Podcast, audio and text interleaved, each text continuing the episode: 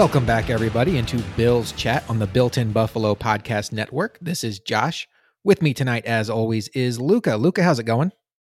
Um, different feeling into this episode. Not a bad feeling personally, but I know we got a lot to talk about and um, still wrapping the head around certain things. So, uh, enough about me, and I think we should just jump right into it. Yeah, it's been a uh, it's been a week.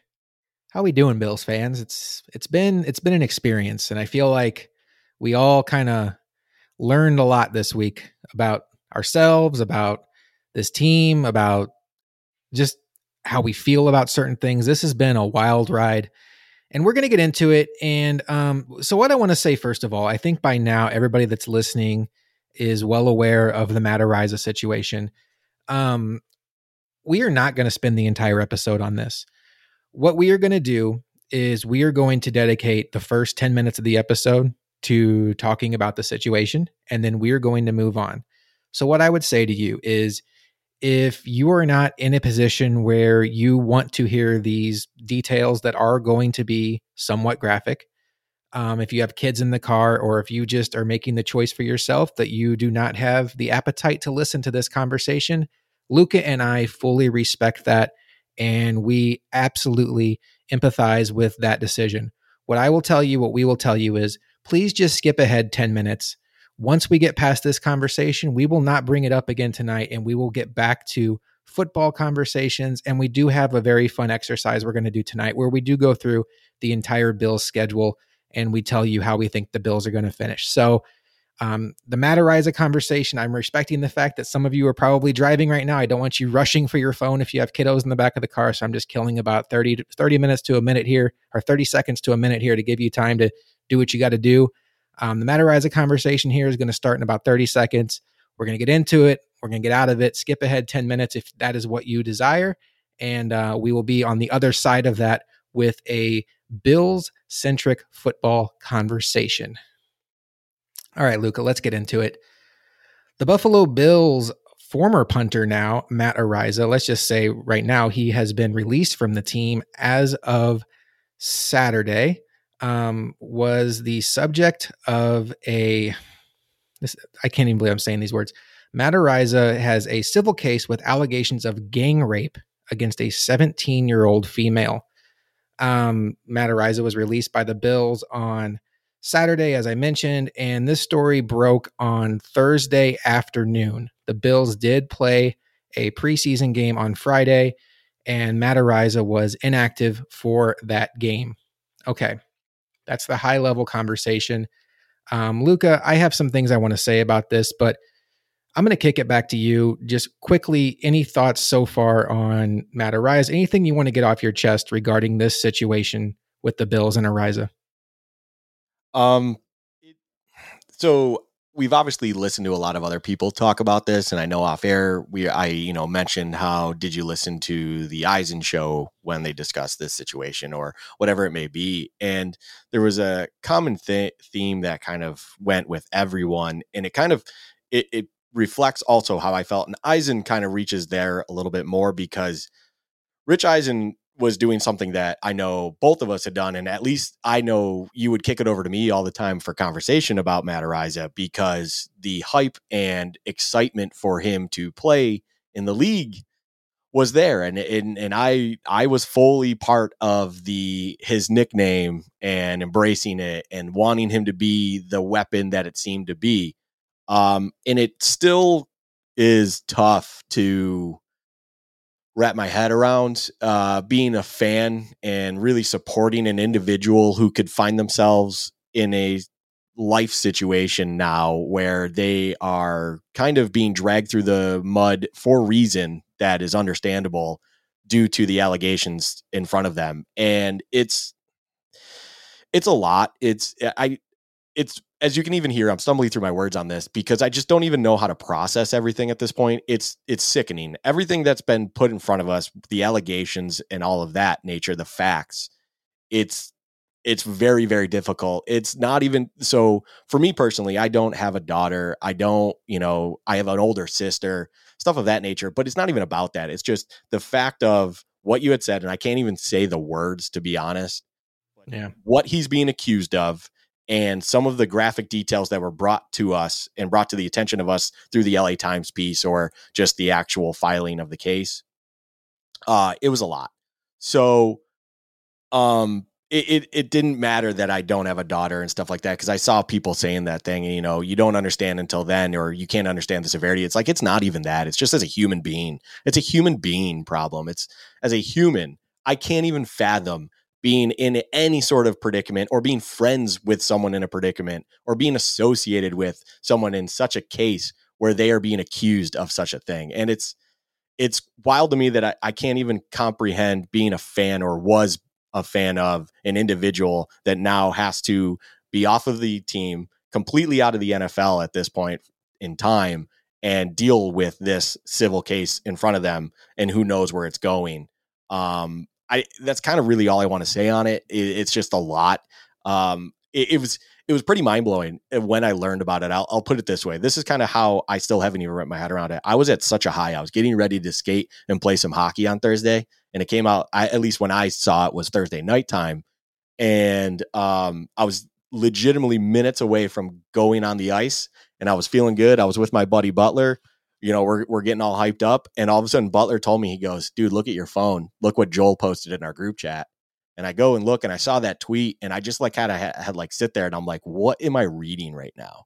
I, I don't even understand. And it kind of like I couldn't even skate half the time because and it wasn't because of that particular thing. It just it knocked my mind out of its own body. Like I just couldn't I couldn't think about a lot of things. It's not like I was thinking about that. It just completely killed all energy in my body. And I still feel that way because I just don't even know how to comprehend everything going on. It's just I feel horrible for the victim. I feel horrible for the situation going on. It's crazy to understand that these things happen in this world. I cannot fathom just being anywhere associated with anyone that would even be on either side of that. That sucks. You know, like not Matt Araiza, obviously the victim side of that. It it sounds horrible. Um, but I just I that's all I can say on it. I just I cannot believe everything that's going on with all of this situation. It's a lot. It's very, very heavy. It's a heavy situation. It is heavy. And um, everything you said about us pumping him up, I feel that because there's this guilt we have of, you know, you know, we have the audience we have, but you know, it, every time he made a kick, we were like, "Oh, the punt god! Let's stop our show and talk about the punt god." And you just you feel so bad, but it wasn't anything that you knew. So let's just have a quick conversation. the The situation is a legal matter. The legal situation will play itself out, and I will just say that for everybody involved. My my hope, my wish is that whatever happened on that night, the truth will come out and and then everybody that's involved in that situation will get what they deserve out of that situation. I hope the best and for that victim who's 17, the accuser, um, I, it's just hard not to have her on your mind at this time when you read those details. We're not going to go into those details on this show. Um, I, I, feel like you know that that's readily available on the internet. What I do want to talk about though, Luka, is there was a period of time from when it dropped on Thursday, and then the Bills played a game on Friday, and they did not release him until Saturday. So they they played the game. Matt Araiza was not active for the game. We will talk all about the game, you know, in a little bit. Um, and Matt Barkley punted. We'll get into that. Um, McDermott had a press conference Friday, and it looked like he had seen a ghost. It looked like you know he he understood the gravity of the situation, but um, they they weren't prepared to make a move at that point in time. And then the Bills had practice on Saturday afternoon, and you know I, I think you guys know the timeline. The Bills had a press conference after practice that got delayed by multiple hours, and then eventually got moved to the field house, and it was Beane and McDermott. And at that point, you knew something big was coming, but there's basically a 48 hour stretch from the time that news came down about Matt Araiza until the time that Schefter tweeted that the Bills were going to release him. And that 48 hours, man, was uncomfortable because, you know, it's certainly no blame on the Bills social media team. Like they they are not at all in the situation, but there was just nothing coming from the team until McDermott spoke after the game on Friday. And as a fan you just you, you want to hear something. And, and, there was a statement that came out and the statement was was lacking. I think we all understand that. Um, i'm not even going to read the statement. It was it was very generic. Um, you know, like we're investigating the situation, or we've investigated the situation, yada yada yada. You you've seen these copied and pasted ten times over if you're a sports fan, and when situations like this come up. But what I will say is, during that time, the conversation, and you know, we're active on Twitter. We we engage a lot with uh, Bills fans. We, that's one thing we really love about this the conversation on Twitter was, you know, one side was like, "Oh, you have to cut him, you have to cut him," and then the other side was people coming in saying, "Well, he's innocent until proven guilty. You, you can't do anything with him until in, until um, the legal process plays out." And I just got to say something about innocent until proven guilty. Innocent until proven guilty is what keeps him out of jail until he's proven guilty.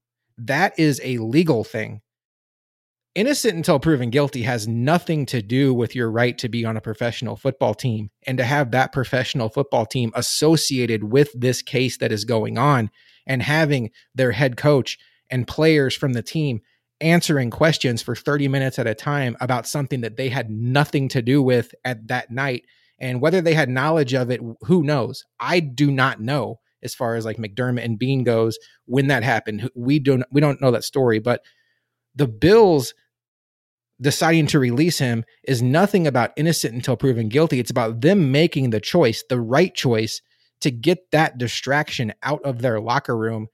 And let me say something else about the people that that come up and say innocent until proven guilty. Because you know, everybody's offended. Lucas said it great. You don't have to have a daughter, you don't have to have a wife. You don't ha- you know, you don't have to have a female that's in like your your super close circle to feel this I do have a daughter. I do have a wife. The closest people, I had a son that was born last year, but like up until that point, the most important people in my life were women. That doesn't matter. That doesn't make me any more qualified to feel offended by this than Luka.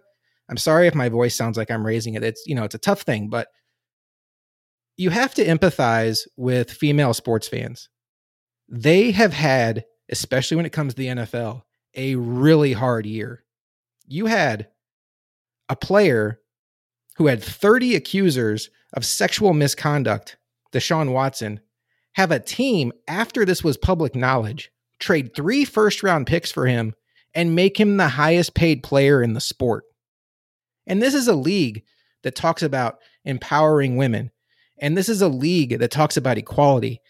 And for women who we know if you just just listen to some of the the the women the females in in Bills Mafia the Bills Mafia babes who are basically and for those that don't know Bills Mafia babes is a group it's not I'm not I'm not saying Bills Mafia babes it's a group Bills Mafia babes follow them on Twitter they're fantastic they are like the face of Bills fans and it started as a Facebook group for for females to go talk about sports because they didn't want to be judged for being sports fans. Like that's what their president has said about the group and it is just it is multiplied and snowballed into this great thing and they're always right there whenever something happens to be the first to jumpstart a charity. I think they were the ones that maybe got the ball rolling on the Dawson Knox situation. I, I'm not positive. That's that's neither here nor there, but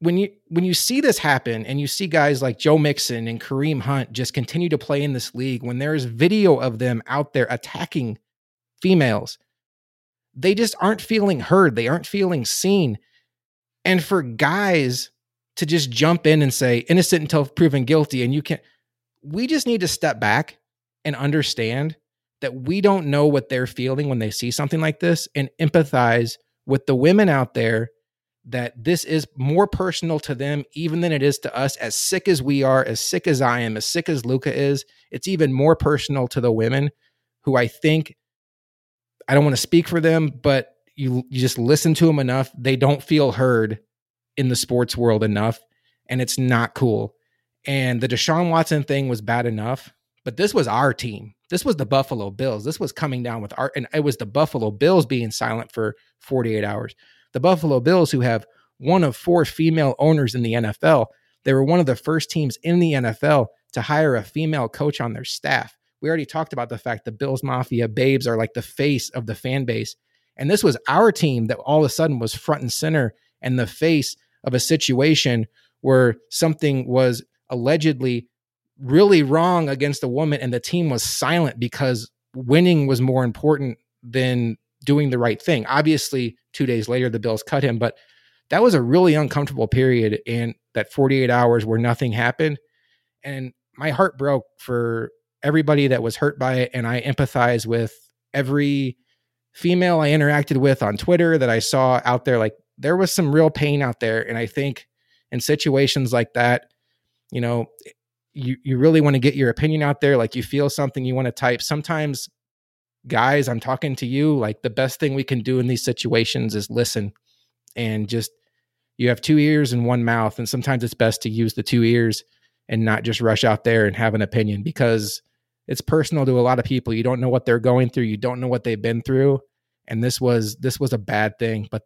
the bills got rid of matt araiza luka i don't really have much else to say on this oh you know what i do i the lawyer the lawyers in this situation the lawyer for the the uh, the victim and this one's going to be tough you know, Luka, we were talking off air and, and you were, you know, you were telling me that you have a friend who's in law and, you know, some of the, some of the public stuff he does isn't necessarily like, this isn't unique. A lot of times in civil cases with a public figure that this is, you know, some of a normal practice. Posting private journal entries from a girl who, you know, allegedly, I don't know what the right word is, was raped by multiple men went to the police, went to the university, and felt like she wasn't heard. And she had to get this out. So her only outlet was writing it in a journal, posting that on Twitter, the cesspool that's Twitter for every Tom, Dick, and Harry that has a keyboard and an opinion to write about is disgusting. What are we doing? I don't care about the case at that point. Are you advocating for this girl or not?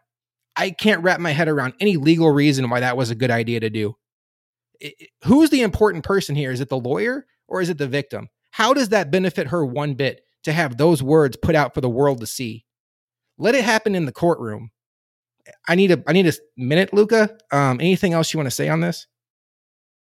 No, um, it's a lot. I I understand. You know, it, it's it's a lot. I mean, and we we told you know people to skip forward for a reason you know if if they have anyone that they don't feel comfortable in the car or whatever it is and there's a reason for that um the one thing i'll just add on top of it is it's it's something i you know it's going to be there but at the same time i look forward to getting past and hopefully looking forward rather than having to hear about this anymore um i'm glad that it, it didn't happen soon enough but i'm glad that the right thing was eventually done um, but it's it's I said it when I wrapped up last, and it's again, it's it's heavy. It's it's a very heavy, real thing that is just it's hard for me to kind of wrap my head around all of it again, real quick. And I'm just kind of giving you your minute here. Um, but uh, yeah, it's it. I look forward to getting beyond this and and and and I reciprocate everything that you said. I think everything you said about you know the female fan base and like the the Bills Mafia babes Twitter and social media presence and them being one of the major faces in our fan base. Um, it, it's it, you definitely feel for them in those times when they have to deal with the jackasses on Twitter who kind of are kind of either just instigating or trolling them for fun or really do feel like they need to say what they need to say seeing that kind of stuff about a serious life matter, about a serious thing, it you know, there's there are times to troll if you that's kind of what gets you off. That was not one. That was not one place to kind of pick your spot and go at people. Ridiculous to do it. Um, but yeah, I look forward to hopefully having this kind of get be you know we get ahead of it everything's behind us we can move forward hopefully positive things happen hopefully um everyone eh, as you wrapped it all up i'm not even going to get into that stuff. It's just football wise hopefully the bills and everything with the bills they did the right thing now. He's no longer on this roster and we can move forward as an organization in a positive direction and the right thing can happen continuously forward. And maybe this is a, le- a lesson for them where whatever due process and investigation and thorough you know whatever you want to call it whatever is thorough to them is not thorough enough clearly and they just need to get better at it and that this never happens again. That's that's kind of all I have to say on it and you know, I think from there we can kind of move on cuz there's just it's beating a dead horse at this point and it's you know, we we it's it's a lot. I feel for everyone in the situation going on right now, victim wise and whatnot. And it's like I it just it's so heavy to the point where I don't know how much more I can talk about it at this point or deal with it. It's I'm not trying to be selfish in any way. It's just it's so much here that I kind of just uh, we I think as a fan base we all need to look forward to the good things that'll come because now this situation's finally behind you know behind us and we don't need to hear about that individual anymore on this team or anything going on with him because he's not here anymore and that's good. Yeah and i probably should we should have broken up that little rant there because i went from venting about the situation to the lawyer and i just felt myself getting so angry and i was i don't know what's going to come out of my mouth next so Luka take it all right. If you were one of the folks out there that we appreciate listening, obviously, that took us up on our offer to skip ahead about 10 minutes, you have now entered the zone where we will no longer mention the Bills' former punter. The rest of this show will be all about Buffalo Bills football, NFL football. And then, of course, we are going to spin it forward and we are going to talk about what this season is going to look like. We are, what, what is it now, Luka? We're 11 days away as of Mon- Monday. I'm not very good at math, but this Rams game is coming up quickly. Um, to piggyback off of, um, well, not to piggyback, but one topic of conversation that is going to come up, Luka, though, is the Bills do now have an opening at punter, and we do know that it was reported that they they had several guys brought in for workouts today. Um, Michael Palardy, Tyler Newsome, Ty Long, and Joseph Charlton. Uh, Draft Diamonds on Twitter did confirm, and I think Mike Garafolo also confirmed this, that none of those guys were signed to a contract. If you look at the NFL calendar, uh, the 53 man roster cuts are going to be done on August 31st, which is Tuesday. So, what I think that the Bills might be doing is they might be eyeing a couple of veteran punters that are out there that are, are currently in the middle of a battle. Two names that really come to mind to me are Brett Kern with the Titans and Kevin Huber with the Bengals. Um, they're currently competing with Ryan Stonehouse on the Titans and Drue Chrisman of the Bengals. So, what that means is whoever loses that battle will obviously enter free agency. So, in the case of Ryan Stonehouse and Drue Chrisman, who are who are rookies or second year players, I think think Ryan Stonehouse is for sure a rookie, and I think Chrisman's a first year or second year player. I haven't done a whole lot of research on punters. Um, the way the CBA works is if you're within the first four years of your career, and you're released on cut down day, you have to go through waivers. If you're a vested veteran, um, Greg Thompson had this on Twitter, by the way, of Cover One. If you're a vested veteran like Kern and Huber, you get released and you can just pick your next team. There's no waiver process. So if you're a Bills fan, you might want to be rooting for the young guys in those situations to win those jobs. And then a player like Brett Kern, who, by the way, is a Western New York native, um, or Kevin Huber, who one of his strengths is he's an excellent holder for Evan McPherson, who had a great season last year. Uh, both of those guys would make a lot of sense. Luka, do you have um, a particular punter that you, you think is a good idea for the Bills? To me, I think given the fact that their season starts on Thursday, that you know you have a situation with Tyler Bass where he's going to have to get comfortable with the guy that's holding. I think if they can get their hands on a veteran like Kern or Huber for somebody that needs to be ramped up quickly to get into the system, uh, system. I mean, it's punting and holding, but I think a veteran makes a lot of sense for this spot. So, how do I start this? Um, I, I don't even know how to say this. I don't really care about punters. no, I think that's perfectly fine. I think that's yeah. perfectly fine. It's such a weird thing. So, with the whole situation going on, and now we need a punter, right? So, uh, for instance, one of my friends, he's like been on the uh, what's his name, Shoom he's been on the Shoom thing. He is all about him. He's like, he, right. I think he changed. I think he changed his Twitter handle or name, uh, visible name to the uh, Shoom Stan account. Like he is like he wants him, right? And and all these people out there on Twitter are wanting Kern or whatever it is. And all people have become obsessed with certain punters, eh, right? All, like, everywhere, someone's got a punter that they have just attached to, and they are like, this is the guy. I have completely just separated myself from this conversation I am in the mindset of I hope they just find whichever guy they feel is the best. I don't know. I don't care how that happens, whether it was someone that you just brought off the street and tried out, whether it was a guy you brought in that lost a competition like Kern or the Bengals guy that I'm totally slipping on right now. It, it, Kevin it Huber. Does, thank you, Huber.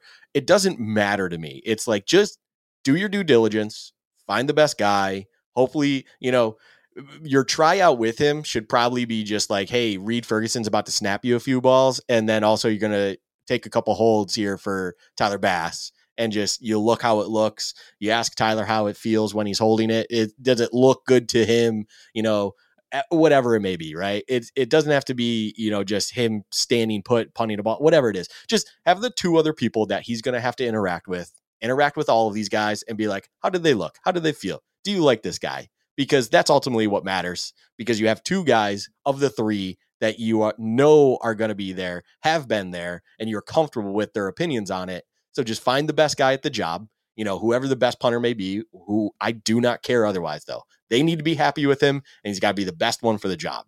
You basically kind of rank those two things, and you come to the best player available, and you go with them. Is that going to probably come, you know, after the cuts? Most likely because you want to do a good job and make sure all options that are available are looked at. I think. You know, we saw that they brought in the certain guys that you mentioned. Uh, someone mentioned that also uh, Marquette King was asked, is he in game shape? Stuff like that. Clearly, the Bills are just sending out flyers be, and evaluating it at all different levels because Marquette King hasn't been in the NFL for a few years. He punted in the XFL for St. Louis, I believe, if I looked that up correctly. And that was the last time he stepped on a football field and punted.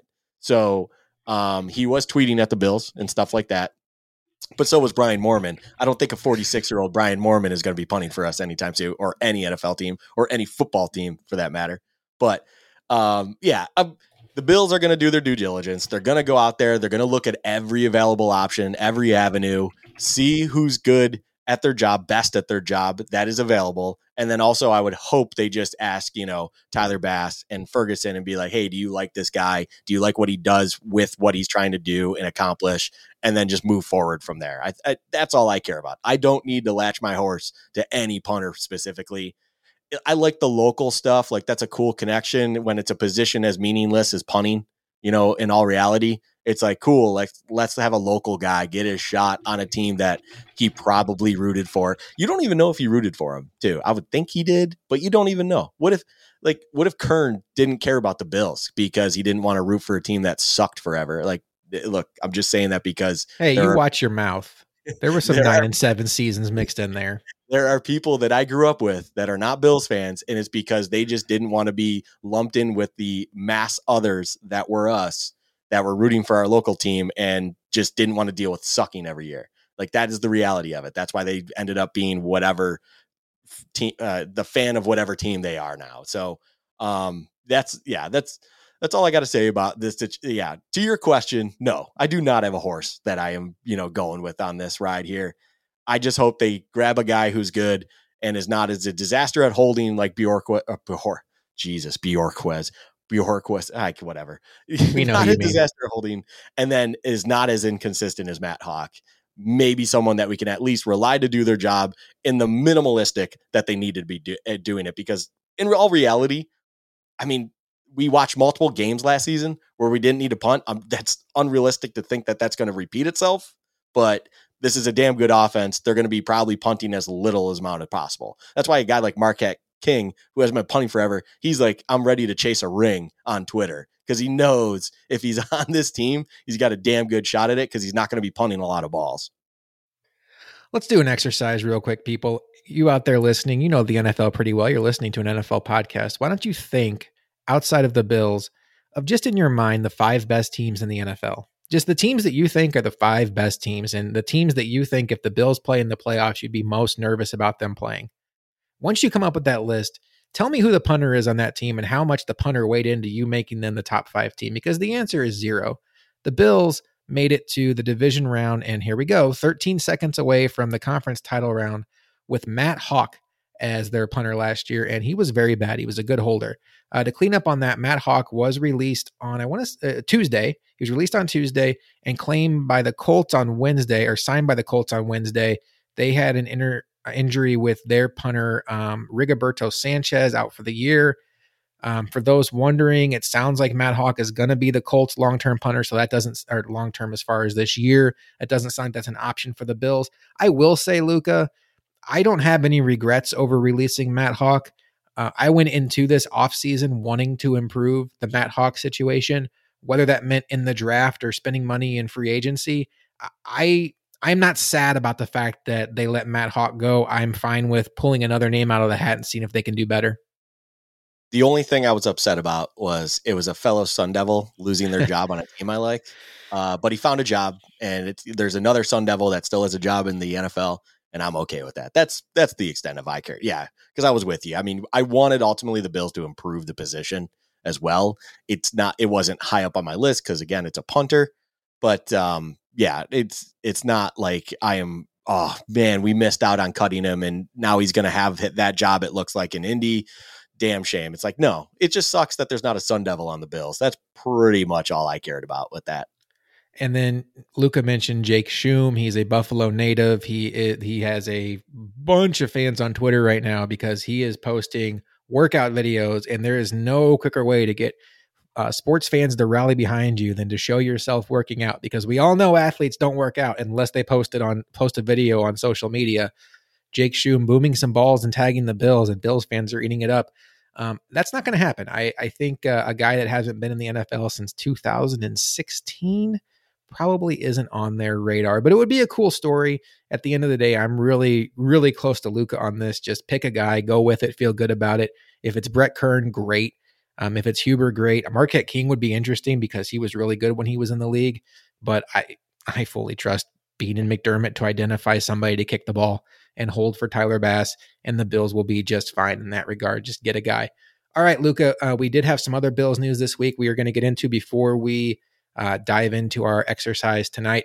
Um, the Bills made a trade this week. They traded former second round pick from the 2018 draft class. Cody Ford was traded to the Arizona Cardinals for a 2023 fifth round pick. Um, you know, for the from the Bill standpoint, Cody Ford was actually having a really strong camp by his standards.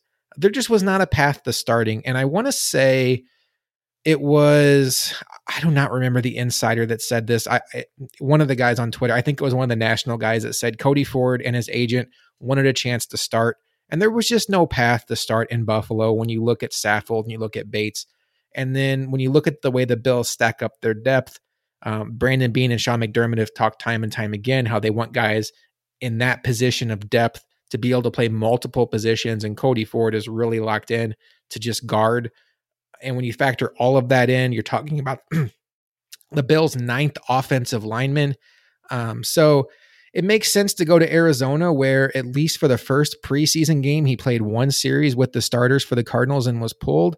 Uh, Luka, you're certainly more familiar with that team than I am. They they are looking like they're trying to rebuild the old Oklahoma Sooners that Kyler Murray was there with, with Hollywood Brown, Cody Ford, and Kyler Murray.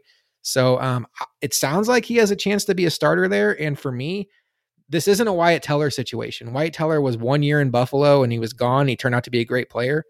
If Cody Ford winds up being a great player for the Cardinals, good for him. He wasn't going to be a great player in Buffalo. He was going into year four and was competing for the ninth offensive lineman start spot. And Aaron Kromer, who we all love, didn't see him any more valuable than that. If he turns into be something for the Cardinals, just be happy about it. Luka, what do you think about this fit? Um, first and foremost, it's just a player that I have a lot of criticisms of that just will not get out of my life. Um, it is what it is. I will add, he instantly he is a starter for the Cardinals. That is how bad their offensive line is. Cody Ford is probably their. I'm trying to think. He's pro. Yeah, he's probably one of their best options at guard. That, that's pretty much what he is. He's he one of their two. He's got to be one of their two because it's a struggle bus over there for their entire offensive line. They have they have their left tackle, I guess. I'm not trying to hate on uh, Humphries over there, but um, he's not exactly someone that moves the ticker too much.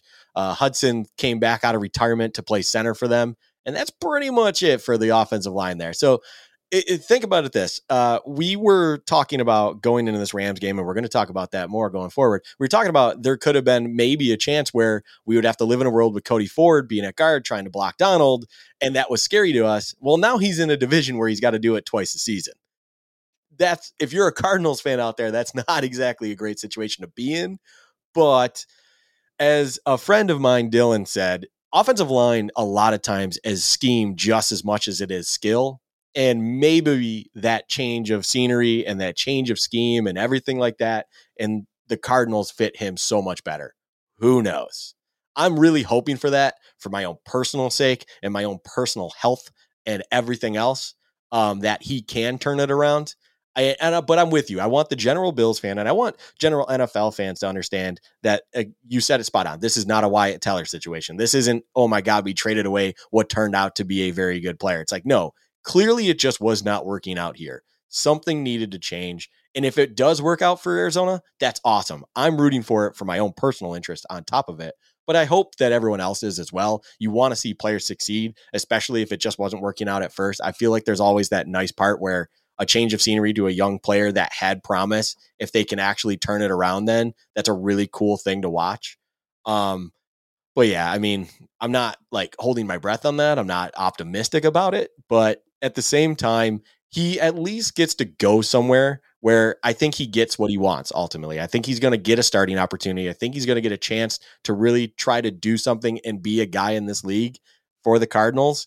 And like we talk about Josh Allen and how the offensive line may look better than it even is at times because Allen just is able to bail them out when they kind of have an off snap or whatever it is. Another guy that can do that in this league is Kyler Murray. He can make something out of nothing. So he cut. Cody Ford has gotten all the opportunity he could possibly get when it comes to the quarterback position. He goes from Josh Allen to Kyler Murray. I mean, he at least he has a quarterback that the pocket doesn't need to be pristine every play. You know, he's in a situation now where he has another quarterback that will be comfortable getting out of the pocket, moving around to make a play happen. So, wish him all the best. Um, hopefully, he does succeed again for my own mental health. But uh, overall, you know, it's it's good to give value for him uh, from a Bill's sake. Like, it's a player that was really looking like it wasn't going to work out. You got something out of it. Fantastic. Kind of clears up the issue you had when it comes to your depth line decisions, and we can move forward with it. And good luck to Cody Ford. Wish you all the best in the desert. Please, for my mental health, work out. That's all I got on that. I was pretty floored that they got a fifth round pick for him. I really thought it was going to be something like a seventh round pick swap or something like that. Um, so I thought that was really good value. And right now, I would say the ninth offensive lineman on the Bills is a competition between Greg Van Greg Van Roten and Bobby Hart. There is a Greg Mancz injury to keep an eye on. He was carted off at practice last week. So if he misses time heading into the regular season or finds himself on a pup list, maybe Van Roten and Hart make the roster. Luka, you talked about blocking for Josh Allen. Maybe Josh Allen was the problem because we all think he's great, but apparently, Luka, he's only the 13th best player in the entire league.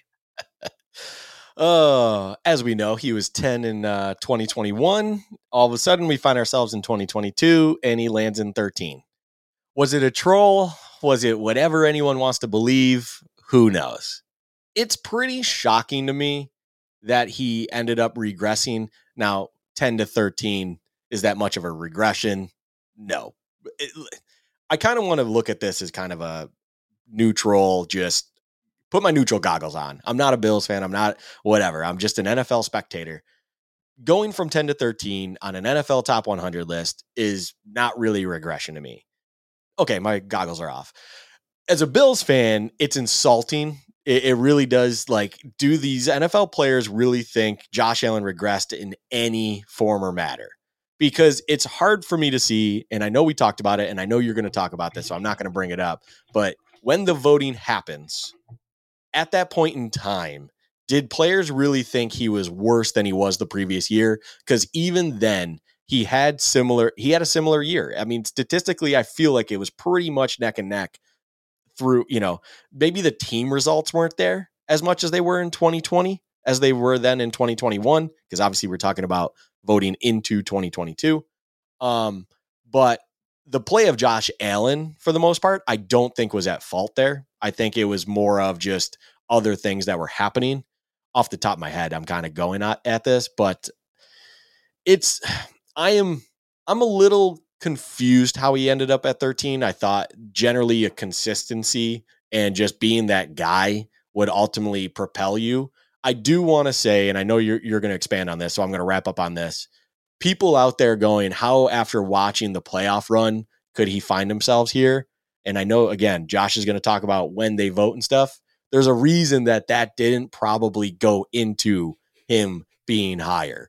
And it's unfortunate. It's unfortunate that Allen really stepped up his game at a point where it probably did not get put into the conversation for this top 100. And I think people need to understand that. There, there's probably a vast majority of Bills Mafia out there that don't really understand that and don't really understand how this process goes. I see people even reaching out to the NFL, like the NFL, you know, headquarters makes the list. It's like, no, this is this is voted on by his peers. This is a, you know, NFL players voted list. So the NFL headquarters has no control over this. They just take the data of the votes, compile it, make the top 100, and there it is, right? So um, I'll kick it back over to you because I know you're probably going to want to bring up that point because it's your point. It's an excellent point, and I think the people want to hear it. I, it's a great point, Josh. It's a great point. Well, I thing, think you should see it off here. The thing I can find is when I'm looking through Pro Football Talk when the voting happens, it sounds like it starts in November and continues into the offseason. So depending on when these players turned in their ballot, they did not see playoff Josh Allen. They could have been voting right after the, the Monday night game against New England. Um, the other thing I will say is I think if you put yourself in the shoes of players um, that are, you know, the majority of the league is is made up of players who aren't quarterbacks. There's probably a little bit of a we're tired of quarterbacks getting credit for literally everything because the point I'm going to make about well, Josh Allen played his best ball like in December in January, and some people may have already voted. Luka will, you know, he brought this up off the air, but I'll just I'll just say it. It's like, okay, well, Derrick Henry was rated ahead of Josh Allen. He he played half the year. So what does that mean? Uh, Adam Schein of CBS Sports had a funny tweet. I'll read it to you. I try not to get worked up about rankings. Josh Allen being ranked as the 13th best player in the NFL is a pathetic joke, disgrace, and flat out embarrassing. Look, I'm not worked up about it. Um, actually, next week on the show, when, when we start having like a just a big picture, like uh, roundtable discussion we'll get into later. I do want to talk about things like NFL Top 100 that maybe during the drought would have meant way more to us now uh, then than now when the team is actually good and has has bigger goals. One thing I will say, Luka, though, is let me turn this into a positive. The Bills are betting favorites, okay? Like they can't play the underdog role anymore. But we talk all the time. This team thrives on being doubted. And now they might have pissed off QB1. Like QB1 knows how good he is. He he's got a quiet confidence about him, but you better believe he thinks he's better than the 13th best player in the league. And it's not like Josh Allen needs any extra motivation to go into this year, but just that little bit of okay, there's 12 better players in the league than me. Okay, I'll see you in January and let's see if you still feel that way. Maybe this is a positive, Luka. Yeah, no, I mean, it definitely brings back to the uh here's a chip on your shoulder here's here's you know what do they call it bulletin board material here's here's a reason to really think that you need to step your shit up or at least show the people what you are because you know as we know i think you and i can at least agree here that josh allen 13 is low and probably even being fifth is low i'll put it there so he should be top four we'll call it right juggle it around top four and now you're sitting there and he has to think that his peers, and he doesn't know who it is, his peers think he is the 13th best player. And he can just wear that every Sunday.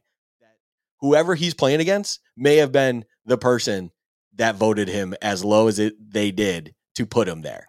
And that is probably going to be something I think we've come to the conclusion at this point that Josh Allen is one of those guys that he takes things to heart. He takes things personally. He has that chip on his shoulder, as you love to say, and we all love to say.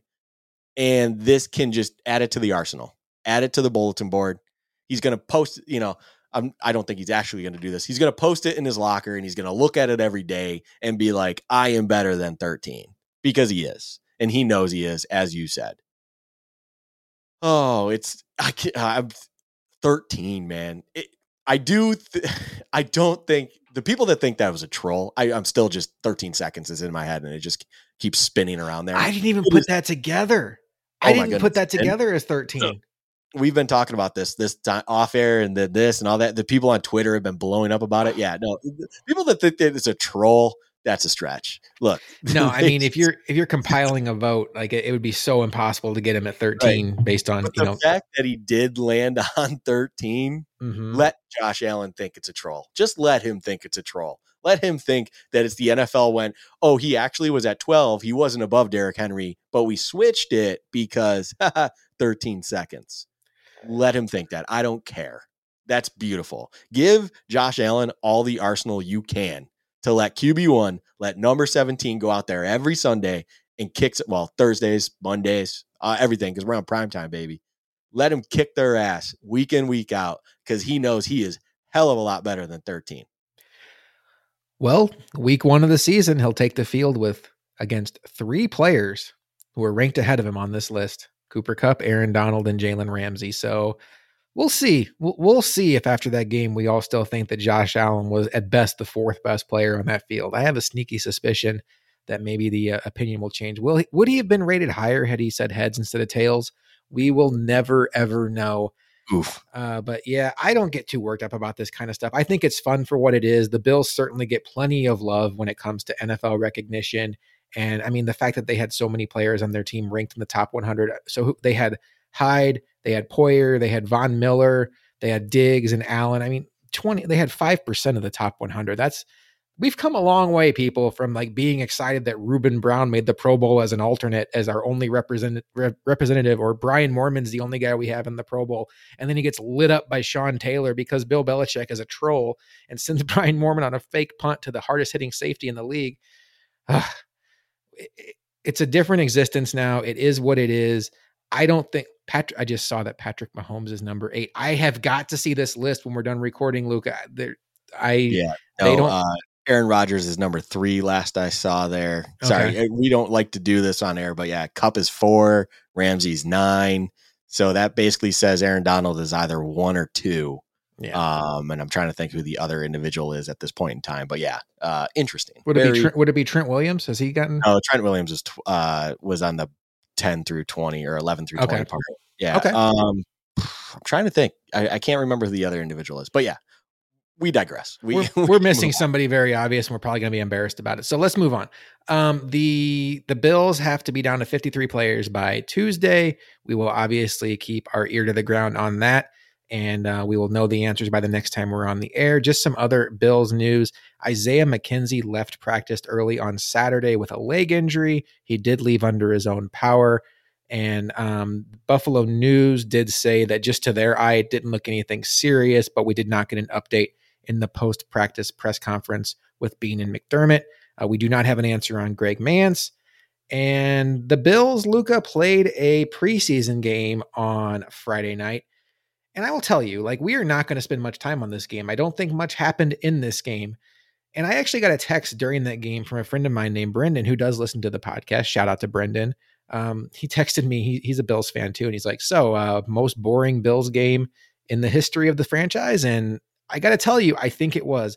Luka, you know this about me. I pride myself on knowing random dumb facts about the Bills. Like you could name any game for the Bills from like 2002 to 2009, and I could instantly tell you five things about that game for no reason. This game happened this past Friday, and I'm hard, having a hard time. Rem- I mean, I have notes on it. We're going to talk about some stuff, but nothing about it stands out. It was just such a blur. Obviously, there were bigger things going on that we've already gotten into, but the game itself just felt like such a let's just get through this. We're not going to play anybody important. Let's just get to the regular season. Um, I will just say some of the high points from this game for me. I feel like one of the competitions that's still out there for a roster spot is Isaiah Hodgins against Jake Kumerow. And I think every turn so far this offseason, Isaiah Hodgins has made a strong case for himself to be on the 53 and i think he did some of that again on friday night making some some big catches to extend drives. You, you really see him using his his size to box out cornerbacks. I still i think if i was going to bet on it i still think that Kumerow would get the edge just because we're talking about wide receiver six. And um, i had this stat i tweeted out earlier this week. The wide receiver six for the bills last year caught a grand total of two passes and uh, Jake Kumerow played 300 thereabouts special teams reps. So when you factor all that in, the Bills are going to lean on special teams. If they think Hodgins has come far enough to uh, to close the gap on Kumerow there, maybe it's a conversation. I would bet that it's Hodgins. The other thing that um, stuck out to me that game is I know people were saying OJ Howard played into the fourth quarter, which he did, but all three tight ends played into the fourth quarter. I, I still have no idea what they're going to do there. I, I fully believe there's nothing that, as a football player, Tommy Sweeney offers that's really better than Quintin Morris. Quintin Morris is a better receiver. He's a fine enough blocker. He can play fullback. He plays four phase special teams. I know Tommy Sweeney's popular in the locker room, but that doesn't do you a lot of good on third and 10. And I would just rather see the Bills see what they have in Quintin Morris. He's an intriguing player. And with Dawson Knox going into the last year of his deal, we obviously, you know, we'll talk about that down the line. We hope that they can get something done there. But having Quintin Morris in the pipeline as a break glass in case of emergency isn't the worst thing in the world. So, Luka, I don't think we learned anything about the offensive line. They had all the backups out there, and for the most part, they got manhandled by the Panthers, who we've said has a very underrated front. Um, is there anything about this preseason game that really stood out to you as as noteworthy as far as um, ironing out this 53 man roster? I'm gonna confess something real quick. Oh, um, we talked about how I was going to make a great effort to watch games. I did have this game on a TV. Let me first start with that. I had this game on a TV.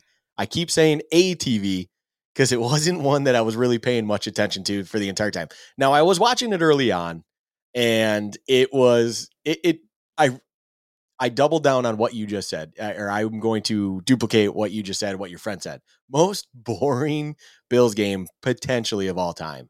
I if it wasn't for the fact that I was playing Call of Duty with uh, my fiance and my friends and everything like that, I probably would have fallen asleep mm-hmm. instantly. Mm-hmm. I mean, it was just it was a tough watch, and eventually it got to a point where, as you pointed out, there was other things going on. Is it's you know that's not where our minds were fully at, anyways.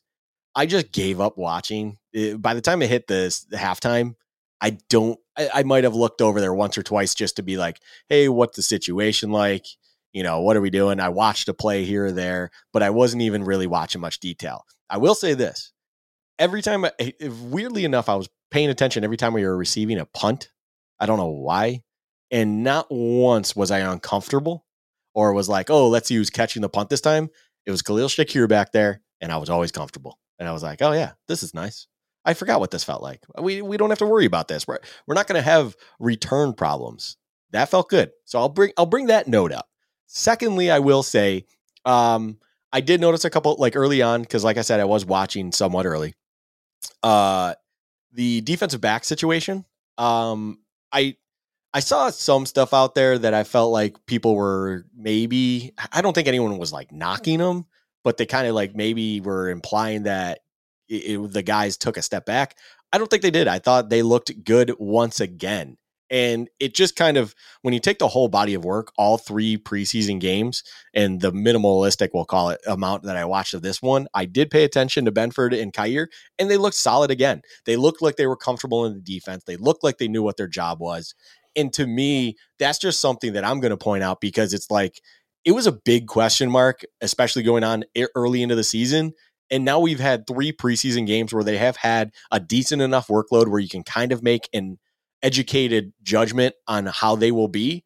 And there might be growing pains when they have to play against ones consistently and everything like that, especially going to the Rams and against an offense that's McVay ran and whatnot. But it's a lot better than honestly I thought it was going to be prior to preseason games going. Like I I am in a much more comfortable and I say comfortable with a little bit of a timidness, but I'm much more comfortable with where we are with a secondary and corner situation than what I thought I would be at this point prior to the first preseason game against the Colts. And that's cool. Like that's awesome because mm-hmm. we don't have our all pro corner. And that is something that was terrifying just going into all of this. And that I'm I'm very very happy that we have Dane, we have Kaiir, and we have uh, Benford, and those three bring a very comfortable feeling to me that at least they should be able to do a manageable job. They should be able to understand what their job is, and it won't be a complete train wreck. Hopefully. Um, beyond that, though, yeah, I didn't really watch too much more. Uh, I saw a lot of people just going out there. I will say, like Blackshear stuff wasn't going away. Um, I will say this: I am big on the Quintin Morris, yes, kind of situation. Tommy Sweeney is useless. It's like, sorry, hey, you're a locker room guy. Like, they have that in hockey too, like where it's like, oh, you're the locker room guy or you're the door mm-hmm. guy, right? If you're the door guy, you're probably getting about two minutes, maybe of ice time, or you're getting the healthy scratch about 38 times a season. Like you're not doing anything. It's cool to have, you know, in the games where you're probably just not really trying to get at it. But other than that, guess what? This is a Super Bowl contending team. We need reliable options back there. And Quintin Morris is clearly a much more reliable option to have in that position. So, um, yeah, I I will also add real quick before we kick it back over to you, because obviously I can't talk too too much on everything. I will say, and the other things I saw, um, I might be 50-50 on the Hodgins Kumerow situation. I might not know what they're going to do at this point. It's it's an interesting thing that you bring up, and I, I, agree with everything you say. Like the wide receiver six, two catches. Like we are heavy with what we do, but again, it's you want options. And Hodgins, I don't think was a massive liability in special teams, and I really wonder if they're going to take the upside of if we need to go all the way down to Hodgins. He's clearly shown that he is way more capable to play offensive snaps than Jake Kumerow.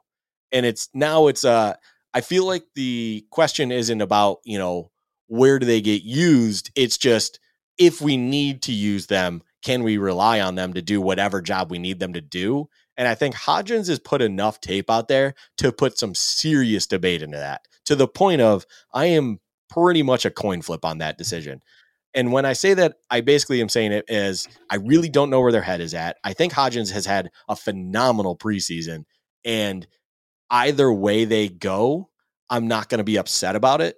But I imagine it's a very, very tough debate for them. So it's an interesting situation. Um, I don't think they can go wrong, I guess, is also another way to put that, maybe. Like, I don't think they can go wrong. I, I and that's a cool thing in a weird way. But um, yeah, I mean, it's it's an interesting battle that we'll get an answer to in, I guess, when this releases uh, a couple days. But um, yeah, I mean, I don't really have much more to add on the preseason game. It uh, it came, it went. We didn't put any points on the board. Uh, it was very boring, and um, just excited that we got through an entire preseason with no blue chip, we'll call it, or just needed player hurt, and that is uh, that's a success to me. That's a great success. One other factor about Isaiah Hodgins that could factor into this decision, I just said factor twice in a row, go me, um, is he is if he's they view him as a wide receiver who could help them down the line, he is under contract on a very team affordable deal. In 2023, his cap hit is just over 800,000 and then they have him as an exclusive rights free agent in 2024. So they have him for the next 3 seasons including this year. And when you look at the fact that Jamison Crowder's on a one-year deal, um, they're going to have to figure out if they're going to keep Gabe Davis long term because next year, 2023, is his last year under contract having a cheap wide receiver that they believe in as a weapon around for the next two years might be enough to tilt the scales in his favor. I really have no idea what they're going to do here. I could I'm not going to be surprised either way. I echo everything you said about Khalil Shakir being reliable in the punt return game. Um, kudos to Matt Barkley for stepping in and punting for the Bills. Had one that went over 50 yards. It was, you know, a lot of it was a team friendly bounce, um, but he stepped in in a tough situation, handled the punting duties very well. Uh, what else stood out from this game very quickly? AJ Epenesa didn't play at all. We've talked about that before. It seems like he is firmly defensive end three on this roster. And uh, Zach Moss sat the entire game too. So it certainly seems like um, if he wasn't already in your mind, you might want to start getting used to the fact that Zach Moss is, in fact, a roster lock. All right, Luka. Well, I we have a game to play. Um, let's just quickly. I'm just going to hit on some around the league points, then we can just focus on our game we're going to play of going through the Bills season. Um, just around the league, there was an incident at a joint practice between the Bengals and the Rams where Aaron Donalds um, got into a fight with La'el Collins, the Bengals, and he ended up grabbing two separate Bengals helmets, and it was a very ugly scene. And started swinging them at Bengals players who didn't have helmets on. If you have the sound up, you could hear one cracking on the skull. It was very similar to the incident that happened several years back with Myles Garrett and Mason Rudolph. Just a very scary situation when you think about somebody as strong as Aaron Donald swinging a helmet at your head.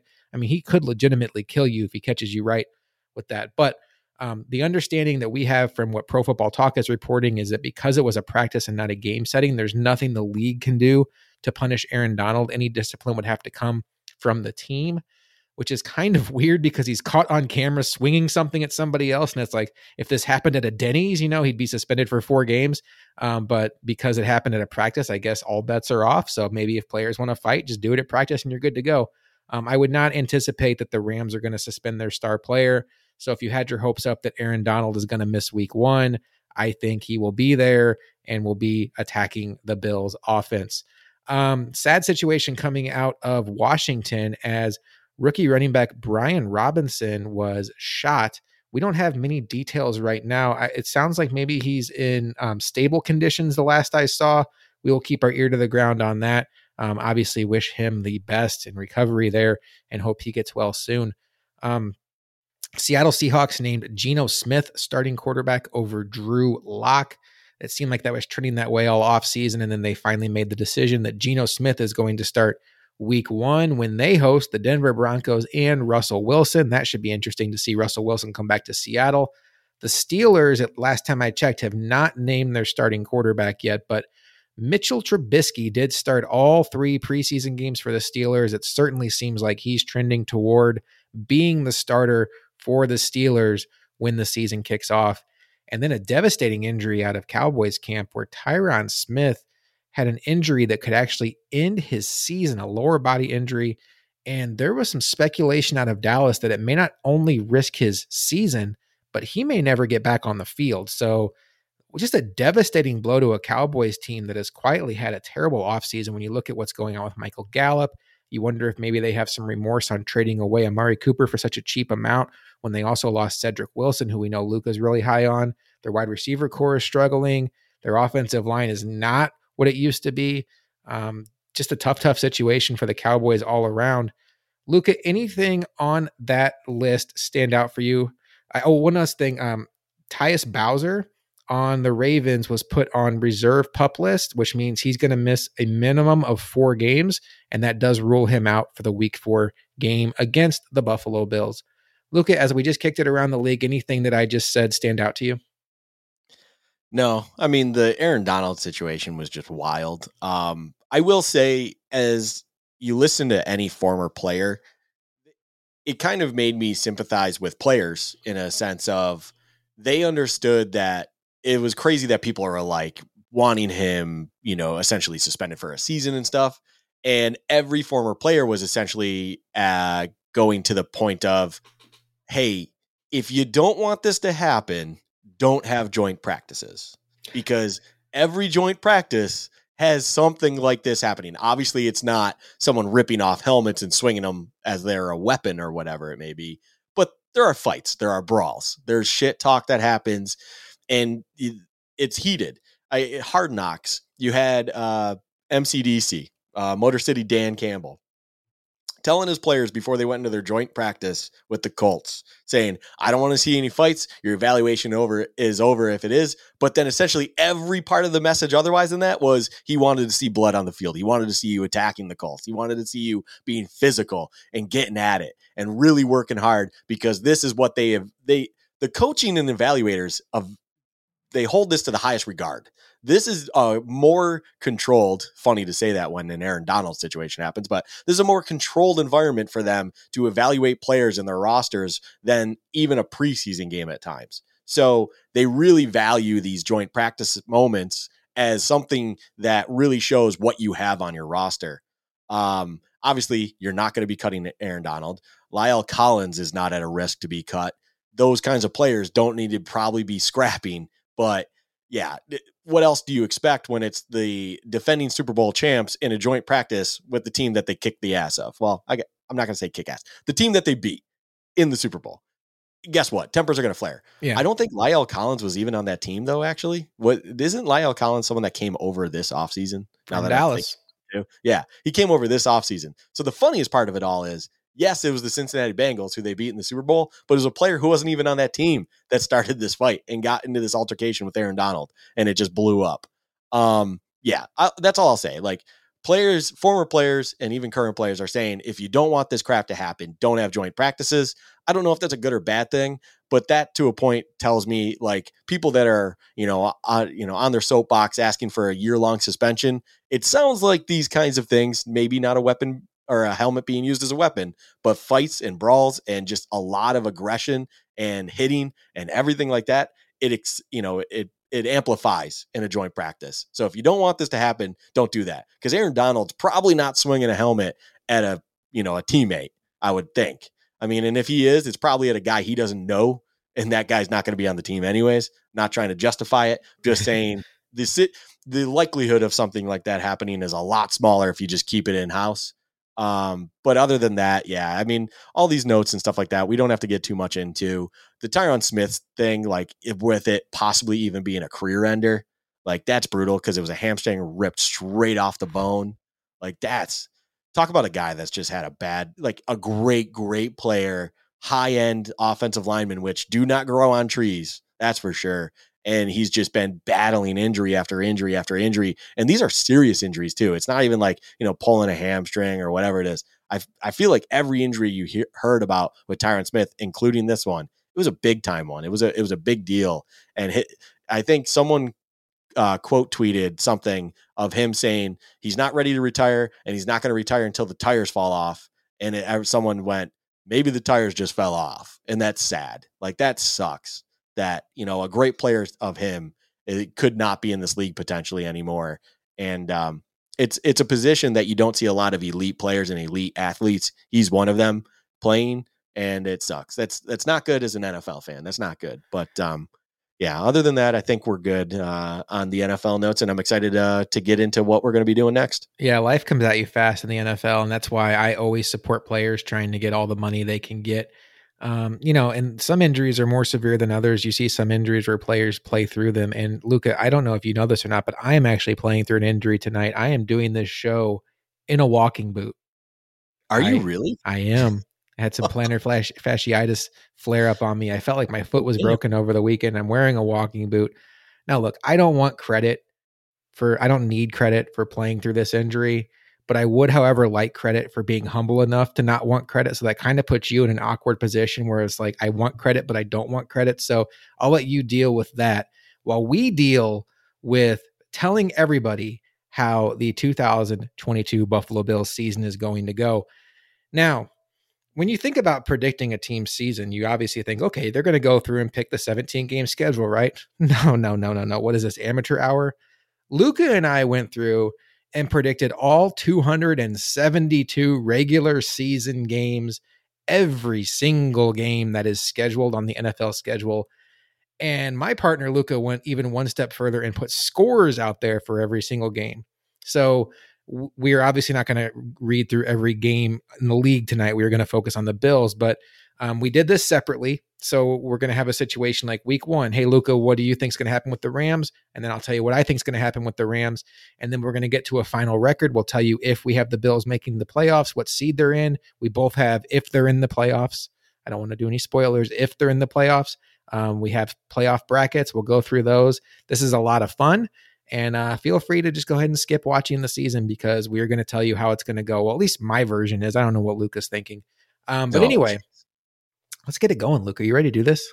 Oh, absolutely. I've um, I've been hyped about this for a couple days now. I've, when we when we locked this idea in for this episode, and we were like, obviously months ago we talked about when are we going to do our season prediction, and when we finally were like, this is the one to do it. Oh, mm-hmm. Oh man, I was ready to go. As you said, I even got scores. I'm ready to go. I'm. I'm.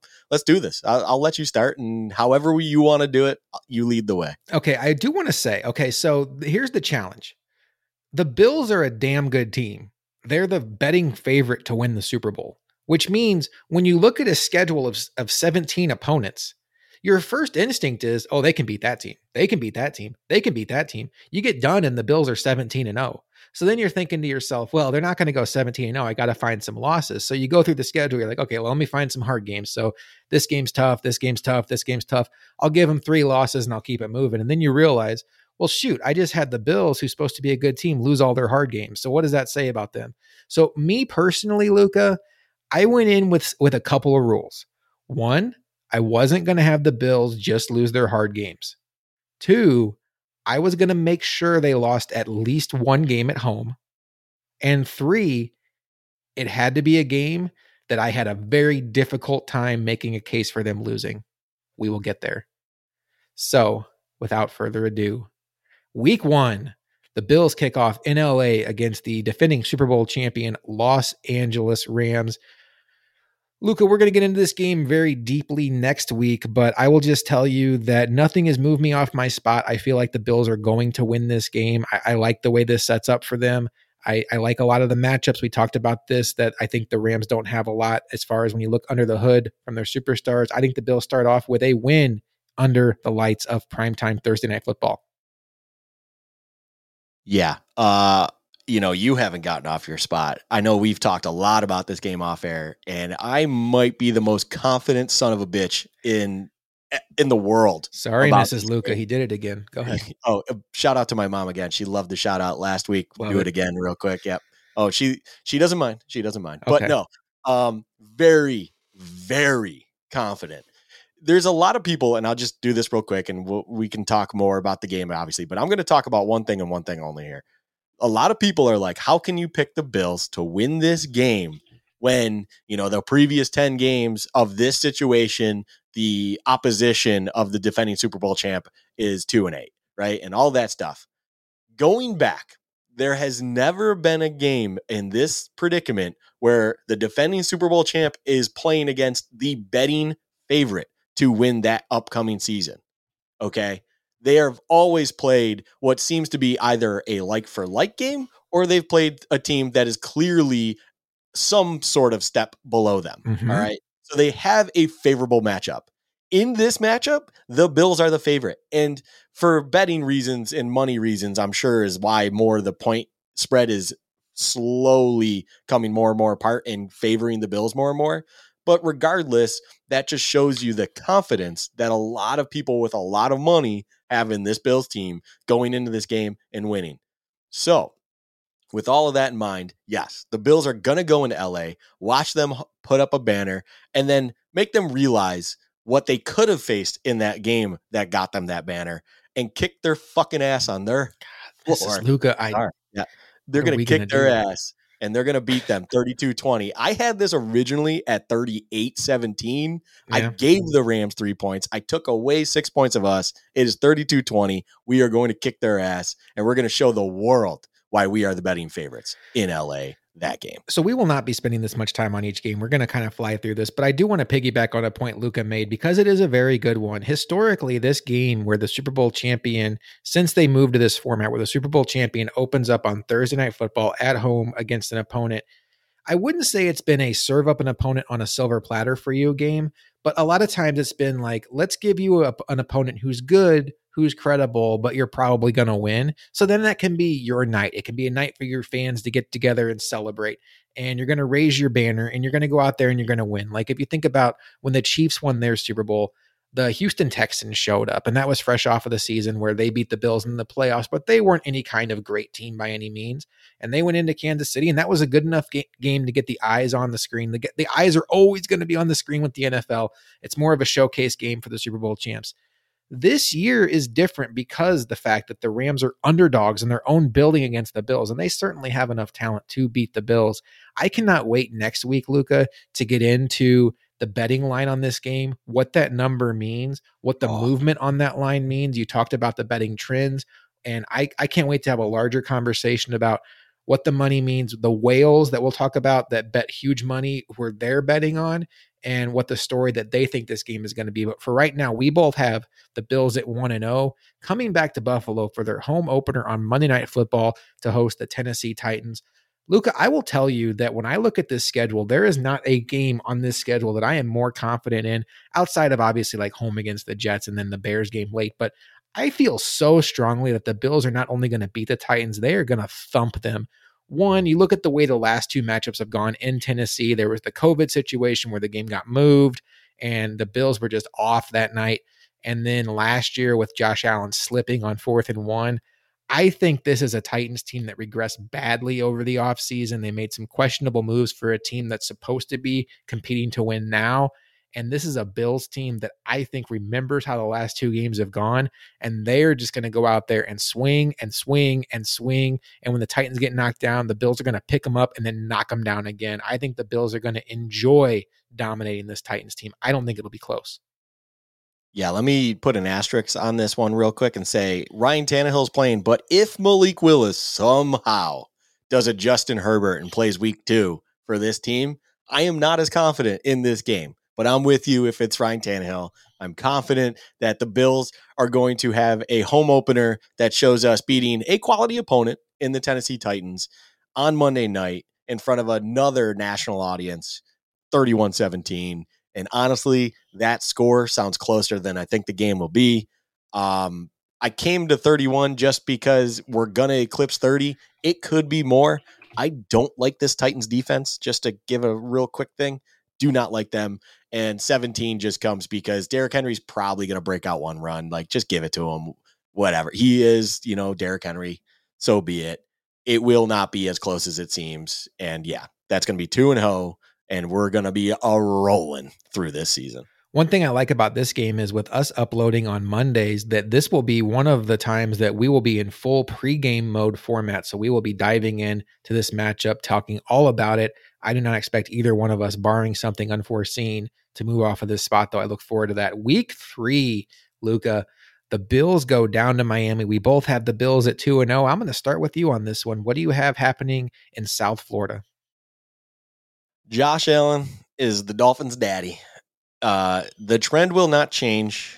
I have a feeling that maybe you have something up your sleeve here because I don't know what you got, but I am going to just wrap it up real quick. Josh Allen continues to be the daddy of the Dolphins.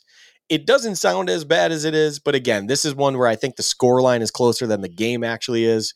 The Bills are going to be winning 27 17 in South Florida, week three, on a classic Sunday game here in Miami. Luka has the Bills going to 3 and 0. I mentioned at the outset that I had to find some losses along the way. Some of them that didn't make sense and I didn't just want to go through and pick the hardest games to lose. Don't throw stuff at me, guys. I'm sorry. I have the Bills losing this game just in this exercise because I remember the Bills beating the Patriots in week three in 2011 when they didn't have the better team. And for one team on the field, that was their Super Bowl. And for the other team on the field, it was just like, oh, another game. And all of a sudden, everybody in that stadium and every player on that field is treating it like it's the greatest moment of their football life. For the Dolphins' standpoint, the Bills have absolutely beaten them up the last three years. And really, since Josh Allen was drafted, he has owned this team. He has one Charles Clay drop away from sweeping the Dolphins in his career. He has, I believe, the stat is more player of the week awards against the Dolphins than Tua has touchdown passes against the Bills.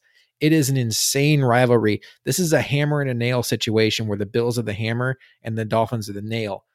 But the Dolphins are well aware of that. This is an early season game. They are going to be very hyped for this game.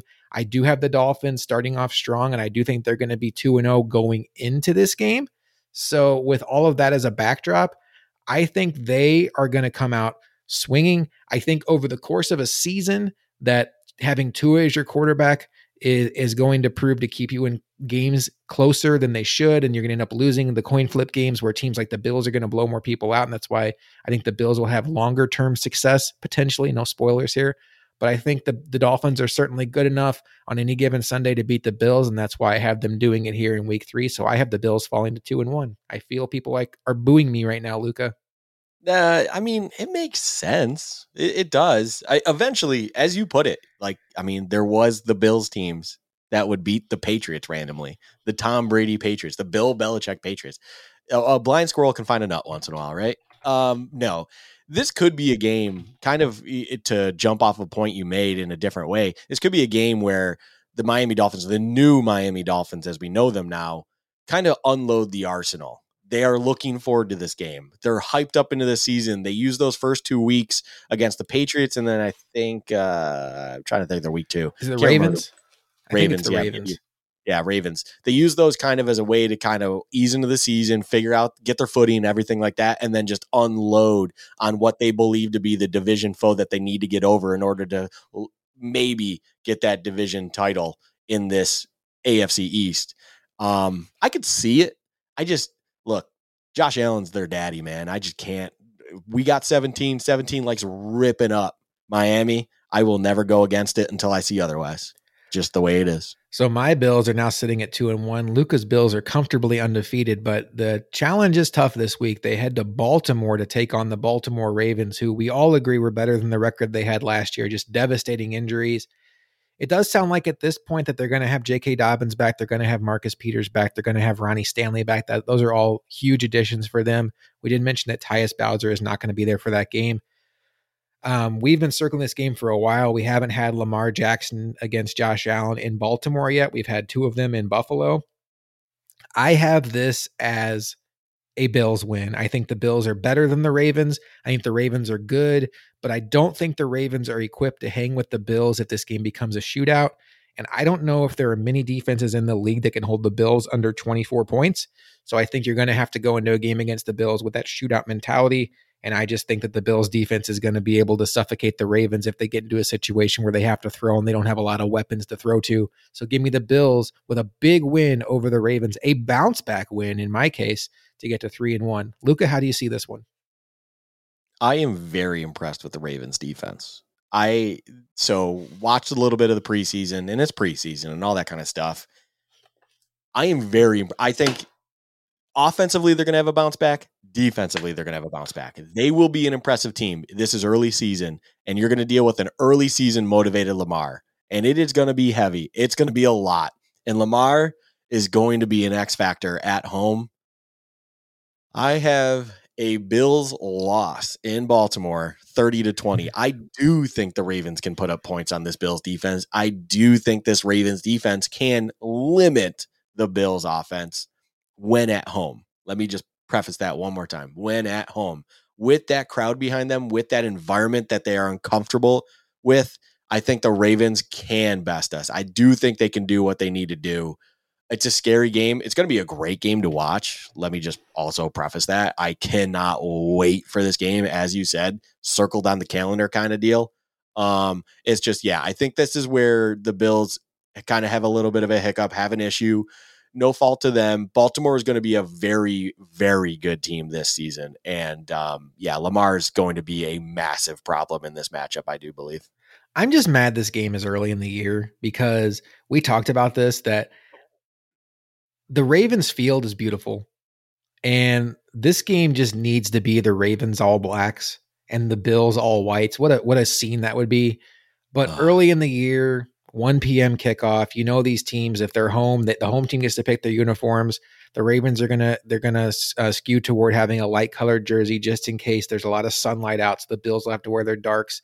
I think we're gonna end up having Ravens whites against you know the Bills white pants, blue blue tops. I'll get over it. Maybe we'll get a playoff matchup or something where we get the all blacks against the all all whites uniforms in Baltimore. That stadium, I don't know what it is about that stadium, but man, it is just everything about Josh Allen against Lamar Jackson, if the Ravens are wearing their their all black uniforms and the Bills are wearing their all white uniforms, I think that might be the coolest combination to see. Um, but it is what it is. Um, we both have the Bills at three and one coming home to take on a team that beat the Bills last year in Buffalo. I mentioned before I was going to have a surprising loss in Buffalo. But this isn't it. I think that the Bills are better than the Steelers. I don't really care who the Steelers quarterback is. I do think that at this point in time, Mitch Trubisky is a little bit scarier than Kenny Pickett. I am not a Kenny Pickett believer. I think Mitch Trubisky is underratedly underratedly mobile and I think the Steelers do have some good weapons in the passing game where they could keep up with the Bills for a little bit. I don't believe in their offensive line and I don't think there's going to be enough consistency in their offense in general to hang with the Bills. I think the Steelers game is one of those tough, hard fought games where maybe the Bills starts off slow offensively and they pull away to like a 10 point win. How do you see this one, Luka? You almost just read my damn mind. That's exactly how I kind of painted this game. Uh, the score, I'll just jump right into it. Bills win. Bills will absolutely win this game. I'm with you 100%. I think Mitch Trubisky's the guy. He should be starting. I also believe that to be, though, I think the Steelers like Pickett maybe more than you and I do and they just don't want to throw Pickett into the fire early. If you look at their early schedule, I mean, week one, they're playing Cincinnati. Eventually, week five, as we're discussing here, they're playing the Bills. Their early season schedule is a little tough. Throw Trubisky in it. Let Pickett eventually kind of get into it, maybe where the Steelers find themselves 500 and kind of on the outside looking in and not feeling comfortable that playoffs are necessarily as vitally important. Um, overall, though, yeah, 24 13, Bills win Um, but I do see it as kind of an early game struggle a little bit. You know, the Steelers as a defensive team always, as a scheme, TJ Watt out there, everything like that, blah, blah, blah.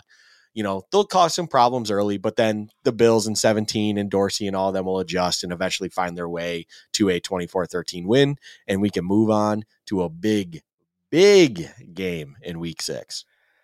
I, I think if I was going to predict right now, I'd say the Steelers probably hold Kenny Pickett on the bench until after their week nine bye. When you look at it, like Lucas said, their schedule is really tough. They also have a game against the Patriots in there, which I know the Patriots uh, say what you want to, but Belichick has just owned young quarterbacks, gotten in their head. You can maybe think about the Sam Darnold seeing ghost comment. Maybe they hold him off until the bye where they get some of those hard games out of the way and they come back for a home game against the Saints in Pittsburgh as that jumping off point for his career. So, Luka, we both have the Bills at four and one. And here we go. The Bills in week six head to Kansas City to take on the evil nemesis, Kansas City Chiefs, the team that has ended the Bills season two years in a row. Now, the Bills went there in the regular season last year and dominated the Chiefs to a 38 to 20 victory in a game that was delayed by rain and lightning. It didn't matter. They could have delayed that game for 12 hours. The Bills still would have won. And Luka, the Bills, we know they're going to circle the Chiefs on the calendar. But here's what I'm going to say I have the Bills losing this game. And it's not because I think the Chiefs are better. And it's not because I think that the Bills are, are snake bit and they're scared of the Chiefs. It's actually quite the contrary. Last year, it felt to me like in that Sunday night game where they went to Kansas City, they put everything into that game. And it felt like, at least defensively, they came out flat against Tennessee and they could not stop a nosebleed against the Titans once the Titans figured out that we can run play action against the Bills. And they had Ryan Tannehill out there um, just cl- completing passes at will, scoring at will. I think what happens this year is the Bills realize, hey, we thumped the Chiefs in Arrowhead last year, and it didn't make a damn bit of difference come playoff time. This is just the next game on the schedule. And I don't think they're going to be as high for this game as they were last year. I'm not saying that they're not going to care. They're certainly going to care. They're going to go out there and try to win a game. I don't think that the emotions are there. And I could actually see it being the other way. The Chiefs have been hearing all offseason about, oh, the Bills are the favorite. The Bills are the best team in the AFC. The Bills should have beaten you if their coaches weren't dumbasses in the last 13 seconds. I could see the Chiefs being that team that are more hyped to prove, like, hey, this is still our field. This is still our game. We've ended your season the last two years. Let's put you in your place. So I just think this is one of those things where it's a hard thing to pick the Bills to lose any game looking at it here on August 28th when they're the betting favorite. But this is certainly one that's sitting here. I could see them see the Bills uh, getting away from them. Yeah, one thousand percent. Um, this is a game where I think you almost stole my point again, man. God, I'll let you go first next time. No, you're fine. You're fine. I I really do think this is a game where Kansas City will find themselves more motivated, more kind of hyped up for than the Bills. Um, and I don't think it's I'm saying the Bills are overlooking Kansas City or it's just they're another team. I just think Kansas City, again, as everything you just pointed out, they've been hearing about the Bills. The Bills are the betting favorite. And it's like, hey, Kansas City has been the class of the AFC for three seasons, basically. I mean, obviously, Cincinnati beat them last year in the AFC Championship and represented the AFC in the Super Bowl. But in all reality, I think it, it's, it's it's very disrespectful to Cincinnati, but I think Kansas City is still looked at last year, the year before, and then the year even before that. They were the class of the AFC. They were the team. Even going to Mahomes' second season when they, you know, he was the MVP and he was dominant. He became Kansas City became the class of the AFC that season. They didn't go on to go to the Super Bowl because they lost to the Patriots that year in the playoffs. Um, but it's Kansas City has been the class. And all of a sudden now they're hearing about Buffalo. They're hearing about the Bills. The Bills are the team to beat. They're the betting favorite. Yeah, they're going to want to show everyone in a nice 425 time slot that, hey, we are still Kansas City. As you said, this is still our field. We're going to kick their ass. We're going to show you what we have done before. And yeah, I have us losing to Kansas City 34 28. It's going to be a great game. It's going to be a fun watch. It's going to be exactly what you expect um, when it comes to Bills, Kansas City. It's just Mahomes and Andy Reid are going to figure out how to make this new offense that they have there work. I'm also going to say this. I'm a big Juju guy in this offense. I really think that's something that might work a lot better than a lot of others think. he is going to be a really, really nice, dependable weapon on the outside for Mahomes. And Juju is the kind of like size, athletic ability kind of that I don't know if Trey's going to be back by that point and stuff. Just to point out one thing, I know we said we weren't going to do that, but this is kind of where I'm at because I think people have been disrespecting Kansas City's offense and it's going to fall because there's no more Reek.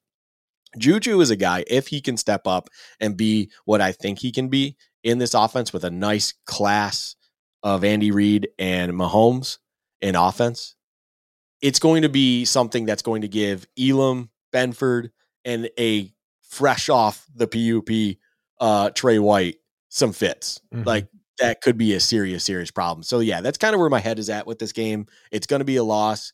It's not going to be the worst thing in the world, but damn, it's still going to hurt because a loss is a loss and no one wants to watch that. But yes, 34 28, loss in Kansas City. Sadness. Much, much sadness. It's one thing to keep in mind that this is how we feel on August 28th, going through the exercise of predicting the entire schedule. Luka and I are both the type of people that will change our opinion as new information comes about. And there will almost certainly be in all of these games new information that presents itself as we get closer to these games and as those games weeks come. So if it comes to a point where we get to week six against Kansas City and Luke and I are feeling like, hey, I think the Bills are trending in the right direction, they're going to win this game. You might be like, oh, no, no, no. Back on your podcast on August 29th, you said the Bills lose.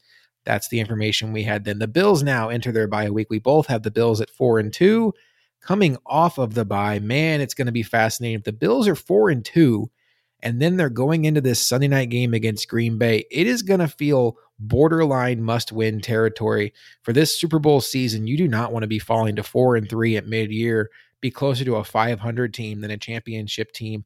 I don't anticipate that happens, though. I think that the Bills go out on Sunday Night Football. They win a game against the Green Bay Packers. I think they may struggle a bit to move the ball against this very solid Packers defense. But at the end of the day, in Buffalo, under the lights, I think the Bills are the better team. And they have a quarterback that's just as good as the quarterback on the other side of the field, despite what the NFL Top 100 says. Give me the Bills' victory over the Packers to move to five and two. Luka, how do you feel? Boom, roasted top NFL 100 in your it. face. Um, yeah, it. This is uh, this is a game I hope to be at. Um, I know we've talked about that in previous episodes and stuff. I cannot wait. Rodgers Allen oh man, Sunday night under the lights at home and a beautiful, what's going to probably be a crisp but manageable late October night in Western New York. Yeah, I got this. This is going to be a back and forth to me. It's going to be a bit of a kind of chess match uh, kind of game between two elite electric quarterbacks and their offenses, and then two very good defenses. I feel like people sleep on the Green Bay defense all the time. You brought it up. They are a very solid defense. They could potentially have the best one, two, three corners in the league. They really could. Rasul Douglas is no joke as their three. He is very, very good. So, yeah, but ultimately, I do have it as a win as well. I think we're going to win this game 27 24. As I said, a little bit of a back and forth chess match situation. I'm really hoping there might be a chance I'm going to this game, and I will be very excited to watch Rodgers versus Allen and hopefully watch Allen come up on top as they win 27 24. We both had the Bills at five and two, and they head to New York, New Jersey to take on the Jets um, for their second AFC East matchup of the season in week nine against the Jets. So they've only played one AFC East matchup so far, week three against the Dolphins. Um, Luka, I know I said last time I was going to let you go first, so I don't keep stealing your thunder. How do you see the five and two Bills faring in New Jersey? Oh, there's not much to talk about here. We're going to New Jersey. We're going to play New York, and we're going to kick their ass. I'm just going to say the score line because it's going to be real. 31 13. One of those beautiful, you know, 21 12s, 31 13s. Just a, just a, finally a opponent on the schedule that is a nice walkthrough, we'll call it. You know, I'm not just I'm not trying to disrespect the Jets here, but let's let's call it what it is. The Rams, the Titans, the Dolphins, the Ravens, the Steelers, the Chiefs, the Packers. We finally get the Jets and a breath of fresh air, and we're gonna walk through this thing and we're gonna kick their ass, roll them over, and get out of town. It's going to be a 31 13 win. Mark it in there. Even bet the correct score, people. It's going to hit let's get on with our day. That's how I feel about this game. It's going to be fantastic. There's a noticeable break in the schedule after week eight. Luka hit on it. The the heavy meat in the top of the schedule is is very noticeable. You have the Super Bowl champions, the number one seed from last year, Baltimore, Pittsburgh, Kansas City, my, in Miami. Then you have Green Bay. It is every game you can make a case that the Bills could lose that game. It's after week nine, week nine included, where you start to see the let up. Like you have the Browns without Deshaun Watson. You have a, a, few more home games. You finally get some home one o'clock games. And then this Jets game here, I'm with you, Luka. I think the Jets are a team that's probably going to be better than a lot of people think. But that doesn't mean that they're ready to be great. I think a lot of people think they're going to be awful, and I think they can graduate to mediocre. Mediocre should not beat the Bills in a championship season where they have to stack regular season wins to get that number one seed. I think they go to New York, New Jersey. I keep saying New York, and they get a big win over Zach Wilson, hopefully by then, and the Jets. All right, so we both have the Bills sitting at six and two heading into a week 10 matchup against the Minnesota Vikings. Luka, how do the Bills fare against the Vikings? This will be an interesting game. I, you know, we talked about it in our uh, rivals watch series, you know, about the Vikings, and I think I'm a little higher on them than you are, but it's going to be a very interesting game. I think um, a lot's going to happen here. Uh, but ultimately, I do think the Bills are a better team overall. I think they're a better, I will say this, they're a better when it comes to the difference between defense to defense, offense to offense, I do think the gap is more there on defense than it is offense. They have a lot of weapons. They can do a lot of different things on offense. Obviously, Kirk Cousins to Josh Allen is the biggest separator, you know, and it is a big one. But after that, it is pretty like for like. It is, they can do a lot of things that we can do, and it's all over the place. So ultimately, I do think the Bills win here. I do have it as a 28 17 win that could be easily a 21-17 game until late where we just get a touchdown and the score line looks like I said earlier where score lines uh, were closer than it appears. This is one that probably looks farther or more of a distant win than it appears. It could be a 21-17 game. It could be a 20 to 17 game, whatever it is. Obviously, I say 28-17, so I'm saying 21. But um, ultimately, it's going to be a closer game. But being at home in early November against a dome team I think that's kind of a couple different things there that separate the the Bills from the Vikings, and we get that dub. There's a lot to like about this matchup against the Vikings. You mentioned the fact they're a dome team. You mentioned the huge advantage the Bills have at quarterback. They have one of the best in the league going against what I think is fairly a league average, maybe slightly above average on his best day.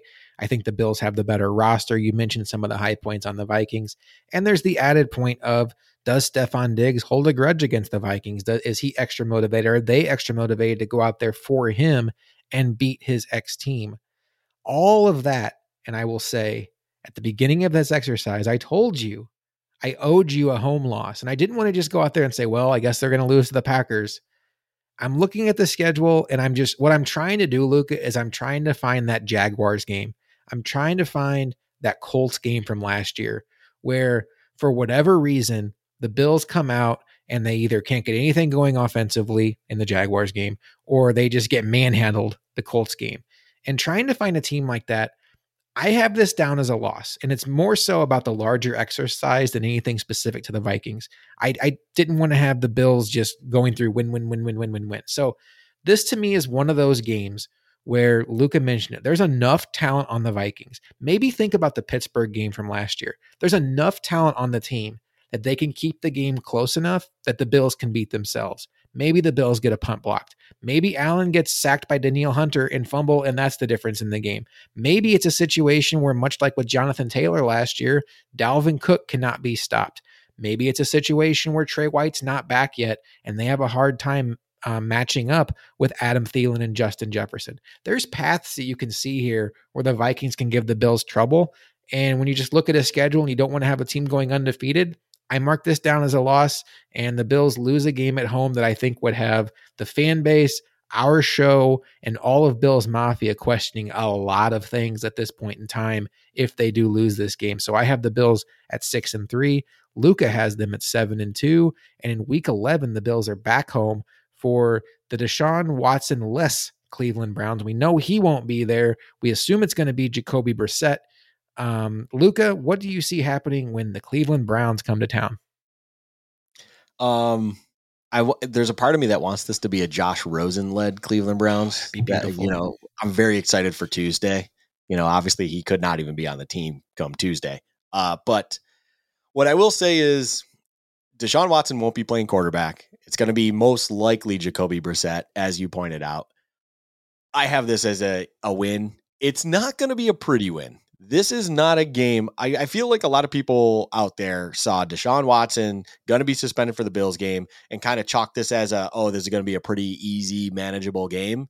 Let's not forget that Cleveland Browns defense is really good on paper. Uh, let me just preface on paper because last year people had them going to the Super Bowl because of what they had on paper. So until I see it, you know, really they they were still decent last year. They just weren't as impressive as they should have been, most likely.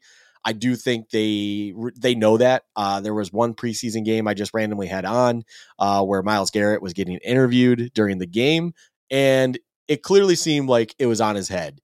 He's motivated, and if Myles Garrett, the face of that defense, is motivated, I'm sure the rest of that dressing room is motivated. So I will say I have Cleveland, or sorry, Cleveland, geez. I have the Bills winning against Cleveland, but it's the score line of only 23 13. I think that's a pretty good assessment. You know, we've gone through this exercise so far, and I'm just checking my notes here real quick. Yes, that is the lowest point total I have had the Bill score to date, and there's a reason for it. Um, also, fun fact: I can see you typing on our outline, so oh, yeah. I saw you type the Minnesota thing. I saw you smile, so yeah. that's why I giggled on the last point. Just wanted to say that real quick.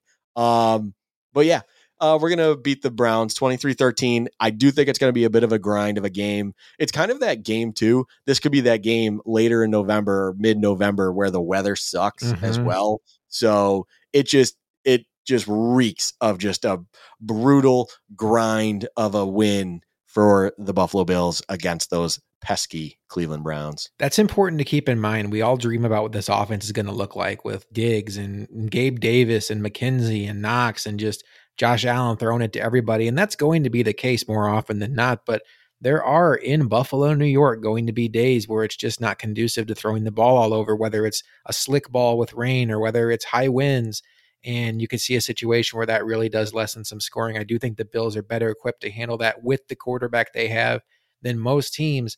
This was a game, Luka, that when I was looking for that home game or two home games to mark as a loss that stood out to me. But the deciding factor for me was I just can't see a scenario where Jacoby Brissett and that receiving corps that outside of Amari Cooper, I'm not overly enthralled with, um, can, can go toe to toe with the Bills outside of a situation where Nick Chubb and Kareem Hunt and D'Ernest Johnson just run all over the Bills like the, the Colts did last year. So I had this as a win. I could definitely see it being a close, uncomfortable game, especially when you factor in that the Bills could have an eye on the fact that they are going to be playing four days later in think in Detroit on Thanksgiving. Maybe this is a game they go into against Jacoby Brissett, like, hey, let's just go through the motions, let's get the win, let's get on our way to Detroit. We have two games in in five days.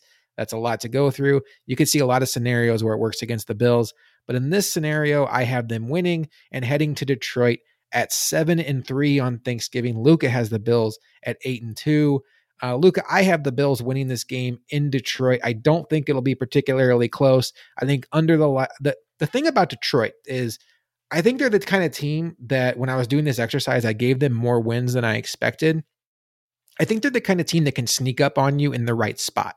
Like if you're playing Detroit at noon on a Sunday and it's the game when you when you see all the games stacked up if you're watching a pregame show and it's the bottom of the screen like you know Minnesota's at home against Detroit and they're just you know it's a it's a nothing game and they're like okay we just got done playing the Packers. Now we're going to play Detroit. We can breathe a little bit. And all of a sudden Detroit comes out and they beat you. The thing that works for the Bills here is this game is is not under the lights because it's early in the day, but it is the only game going on, and it is under the spotlight of Thanksgiving where everybody is watching football. It doesn't matter the quality of the game, and these Bills are not going to let themselves go out there and be embarrassed in Detroit. There is no overlooking the Lions in this spot, and that's why the Lions historically do so bad in this spot. You don't see them pull a lot of upsets because this is not a spot that's conducive to upsets. I see the Bills, assuming they're fully healthy at this point in time, or at least healthy enough, not having a whole lot of trouble scoring in this game. I think it'll be a blowout and it'll be a very fun game to kick off what should be a very fun Thanksgiving for all of us. Yeah, let me just start with the score line on this one. I have it being a 41 20 win. I'm going to go ahead and be bold and say they shut out the Lions in the first half.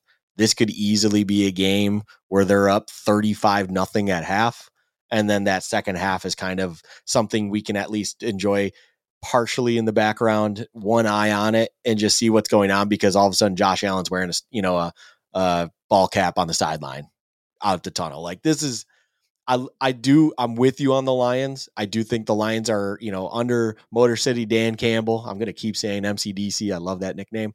Uh under MCDC, they are going to be a physical presence. They're never going to quit. They're never going to give up. They're going to try 100% every game unfortunately, trying doesn't necessarily mean you're going to win all the time. And when you come up against a team like the Bills, who, as you said, will be looking forward to this game, will understand that this is a Thanksgiving 1230 game, guess what?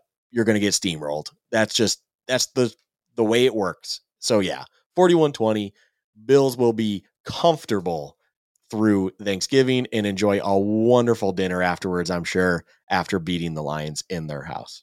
Indoor fast track. I just can't shake this feeling that maybe there's a pun intended here, but it's going to be a James Cook game week 12 and a Cook on Thanksgiving. I could just see I could see that being a breakout game where he just breaks the Thanksgiving DFS slate. Keep that in mind. All right, week 13, the Bills start a stretch of three straight AFC East matchups. I currently have the Bills sitting at 8 and 3 Luka has them at 9 and 2. This is another Thursday night game. Both the Bills and Patriots play on Thanksgiving, so there is no advantage for either one of these teams playing again on Thursday night. They'll both be going on a full week's rest. Luka, I think the Patriots are in a tough spot with the Bills because if the Bills are going to overlook a division rival, it's not going to be New England. I think Sean McDermott and Josh Allen are well aware of the history between these two teams. And I think what is going to work against the Patriots is the fact that they snuck out of that game last year on Monday Night Football, the fluke of all flukes with a win. The Bills are going to remember that. I think the Bills, every time they see the Patriots, are going to want to remind them of who daddy is in this division now. Um, these players obviously weren't here. I mean, a lot of them, maybe the Hydes and the Poyers were here for the tail end of it. They weren't here for the 17 years of just New England throttling us. And I don't think it's as personal to them as it is to the fans but they are well aware of what the Patriots have meant to the sport, who Bill Belichick is. And I think they take pride in the fact that they have just throttled the Patriots more often than not the last two seasons. And I think that continues this year. I don't know if it's going to be like a, a 48 to 10 kind of deal or a 58 to 20, whatever. I don't think it's going to be anything like that, but I think it's a comfortable game in New England. The Bills go to Foxborough, maybe similar to last year, the game in Foxborough, where the Bills end up winning by about 10 points but there's really never any doubt which team is better. I disagree with you. Now, oh, now that no. I said that, the Bills are not losing. They will win this game 21 17. But that scoreline should reflect to you exactly where my head's at. This is late enough in the season where we're playing the Patriots for the first time. And I believe, I, how do you not believe in Bill Belichick to a sense of he's going to get the absolute most out of everybody on at least the defensive side. There are all the question marks on the offensive side. There's everyone's seen what's been going on. I don't think I've seen one positive thing come out of New England's camp for the offensive offensive side of the ball all preseason. Like there hasn't been one positive tweet, nothing. No one that one throw he just threw against the Raiders. Oh my god, that was hilarious. Brutal. That by the way, that linebacker who is undrafted, uh, it was said that he made the 53 man roster. Good for him that's a highlight reel that now he can say got him a career. Mm-hmm. Good for him.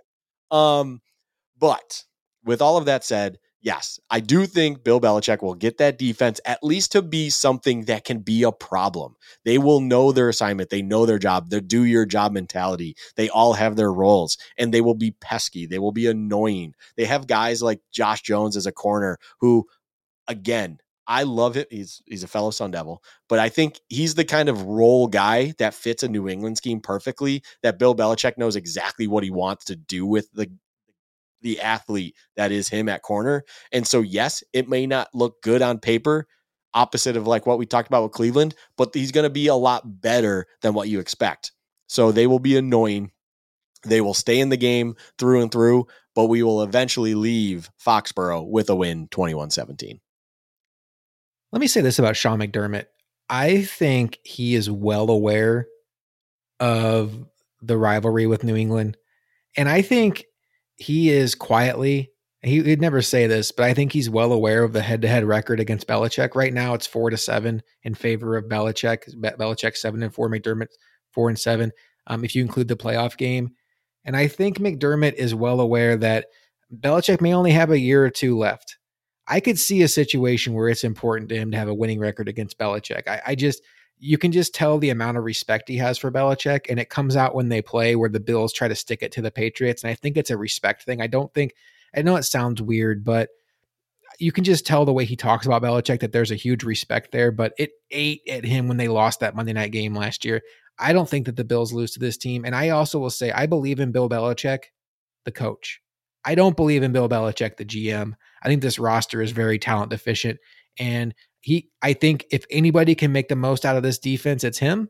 Uh, but it, I'll believe it when I see it. When when this group of players can slow down the Bills.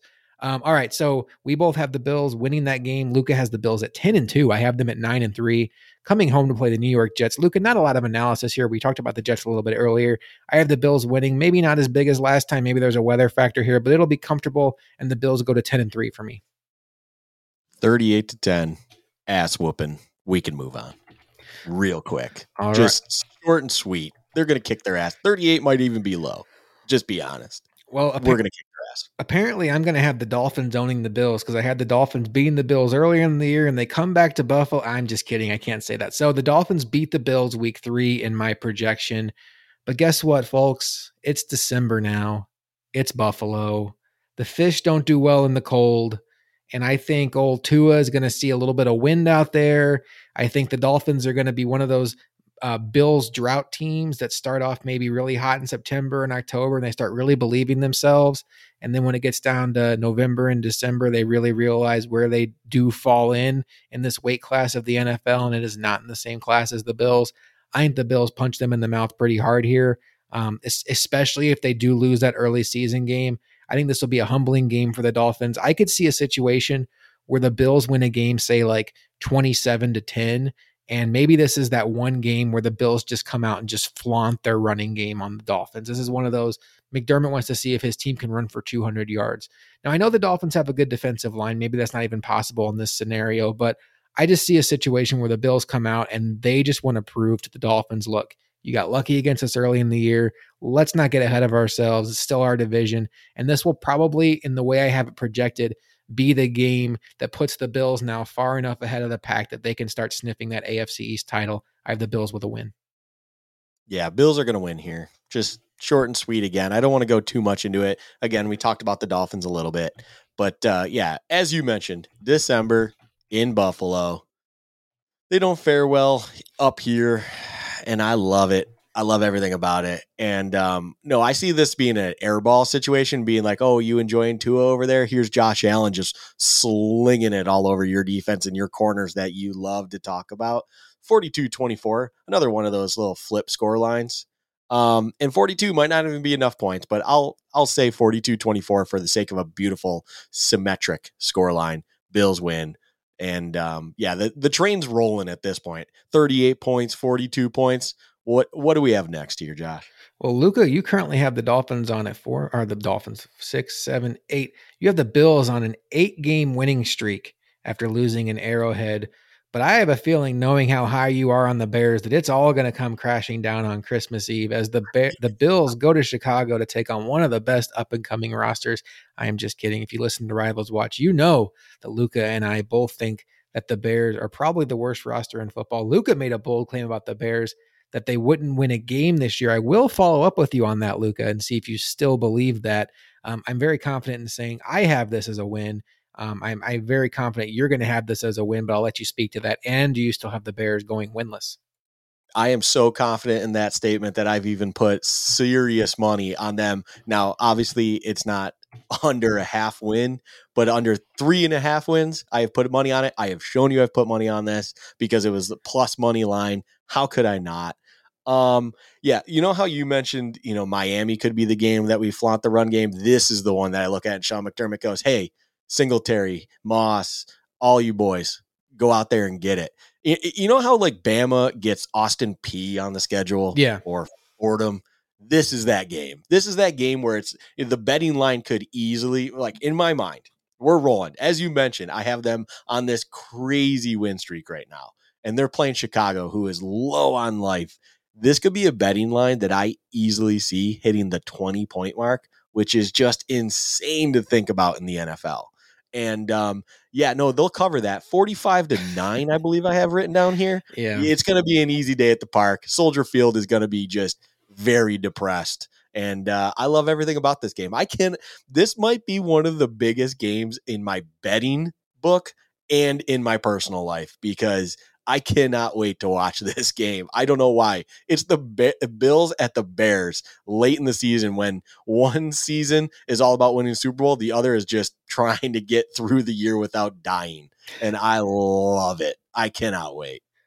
I could see the running thing too. When you look at the Bills will be off of a game against the Dolphins, they'll be staring at a big opponent the next week, and it's Christmas Eve. Maybe McDermott's like, let's get in, get out, and get this win. let's just take a step back real quick. We talked about week eight against Green Bay. Since then, the Bills have the Jets twice, the Dolphins at home, the Patriots, the Lions, the Browns without Deshaun Watson, and the Chicago Bears if the Bills survive that first stretch of the regular season, like with four wins out of their first six, it's going to be like, oh no, they're four and two. Just take a step back and know what's coming, folks. They're going to climb up the standings in the second half. There's plenty of wins there to be had against some mediocre and below teams.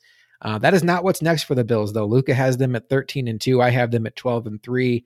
And the Bills in week 17 travel to Cincinnati on Monday Night Football to take on the defending AFC champion Cincinnati Bengals. This game could have a lot on the line when you're talking about the number one seed, you're talking about playoff positioning, you're talking about two teams that have the eye on the ultimate prize of winning the Super Bowl. And this game is in Cincinnati. And Luka, there's a lot to respect about the Bengals. I think they are going to prove that last year wasn't a fluke, even though there are some some analytic points that show that some of their some of their wins were more turnovery and some defensive things that aren't necessarily sustainable when you look at analytical data of sports. I think that what they have built in Cincinnati is sustainable with good players at key positions. I think just this is one of those situations with all due respect to things going on in Cincinnati. This is anything you can do, we can do better. And that's not to say that Stefon Diggs is better than Ja'Marr Chase or Devin Singletary is better than Joe Mixon, but it is to say that our passing game in, as a whole with Josh Allen is better than their passing game as a whole with Joe Burrow. And Josh Allen can also take over a game with his feet, which in this scenario, I think they'll be willing to unleash in a game this big. I do think that the Bills can play great defense, where I think the Bengals are capable of playing very good defense. I do think that Sean McDermott is on his way to being a great head coach. And I don't think the Bengals have that just yet. I think this is a situation where one team is just a little bit of a notch above, and I think it's going to come out and show on Monday Night Football. And the Bills get a monstrous win when it comes to playoff seedings. And this is the kind of win, Luka, that even though in my scenario I had the Bills losing early to Miami, dropping a home game to Minnesota, this is the kind of game they go out there and beat Cincinnati in Cincinnati, and we are right back on the just start the damn playoffs path. Let's get this Super Bowl ring. That's how we'll be feeling if the Bills win this game. How do you see it? This is statement win around the league kind of game. Um, obviously, with that one key word in there, you can tell where I'm going with this the Bills will be winning on this Monday night finale in Cincinnati. I have it as a score of 32 20. I think it's going to be a very entertaining game. Um, what I will say about this is at this point in time in this season, based on what I have projected and what I've gone through in the season, as you mentioned before we started this exercise, uh, we crazy enough went through the entire league, picked every game. Um, this was kind of a game where the Bills we're at the 95% locked up the AFC. This game seals the deal. This is the one I think the Bills will be very motivated going into. It's a legitimate opponent. It's the one that represented the AFC in the Super Bowl last year. Um, it kind of can work in a way, not to spoil too much about what we're going into, but this could be like the bookend of the regular season. We started with the defending Super Bowl champs, and we're starting to close up here with Cincinnati eh, in Cincinnati by the way, in their homes, both respectively. Um, and we're going to make a statement. We're going to we're going to show the league, show the AFC this is what we're about. This is what this season's about for us. And yeah, we lock up the AFC in this game. We show them we mean business.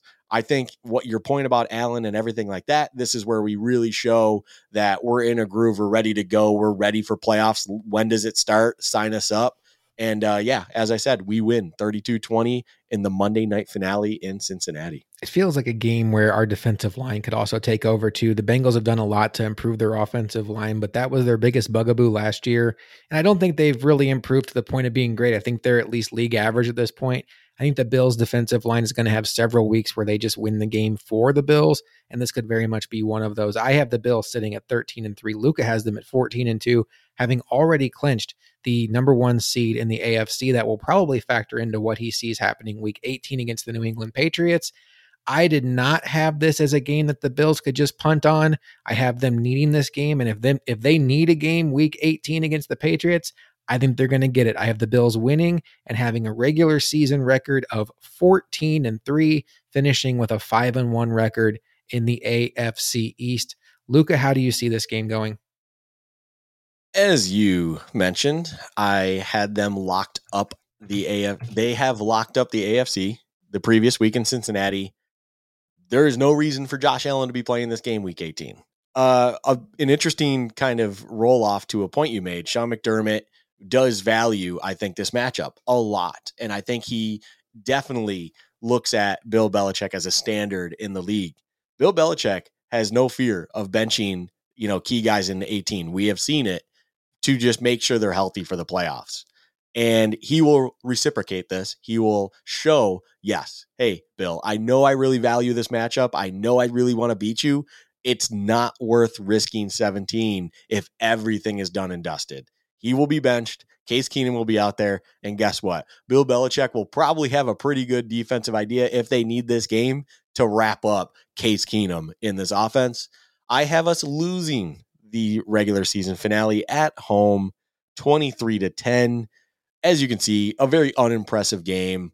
Understandably, though, I don't think anyone in Bills Mafia will really care if my projection has gotten us to this point that this is a loss going into the playoffs because we have already gotten a bye week. And that just means Josh Allen's going to be nice and healthy for a homestand going into the AFC playoffs. Yeah, so my comment about McDermott wanting to beat Bill Belichick, I think that goes out the window in your scenario. McDermott's way too smart. He's way too calculated. He's not going to risk an important player in this scenario um, for pride. I think we have seen McDermott play his players in games before. Now, there was a situation two years ago where they played Miami and there was still some seeding to be had there. And, you know, they could get all the way up to the two seed, which is important because then you're home until the championship round. Um, I, I, think if there's anything to play for as far as seeding goes, that the Bills would have their studs out there for at least a little bit. Um, but if this if this is the scenario that Luka painted, everything is wrapped up in the AFC. Maybe Josh Allen goes out for a cup of coffee one drive. I don't even see the point in that. Maybe it's a situation where he goes out there just because of his legacy. You want to continue a streak started, you know, like the whole Brett Favre thing. Like Josh Allen's a pretty durable guy. If he's played every game this year, maybe you give him the start just to have that moment. But yeah, I, I'm I can totally see that playing out. All right, Lucas. So we both have the Bills at 14 and three. One difference is I was very surprised how high I was on one team in the AFC, and I think it's more to do with what their schedule looks like. I actually had the Bills getting the two seed. I have the Indianapolis Colts going 15 and 2 because the Indianapolis Colts, I am not high on the Titans at all. And that has them two games against the Titans, two games against the Jags, two games against the Texans. And then they also play the NFC East this year, which is not at all a strong division by any means. So as I was going through, I just kept clicking win, win, win for the Colts. There was a tough game in there against the Chargers a tough game in the, there against the Broncos and the Chiefs. So they do have to play the AFC West. But in my scenario, the Bills are the two seed. Um, so, Luka, I know you have some uh, end of season stuff you want to talk about. Do any Bills players get any notable end of season awards in your projection?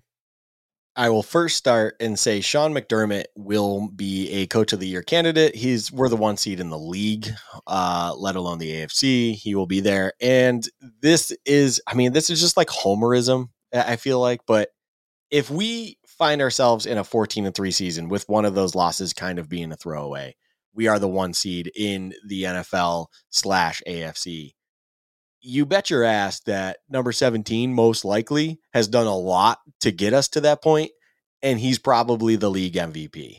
Um, I do think that uh, I think it's Dan Patrick always likes to say what he knows and the people he knows that have the votes They love a story. They love whatever it may be. They like the new thing, the next thing, things of that nature.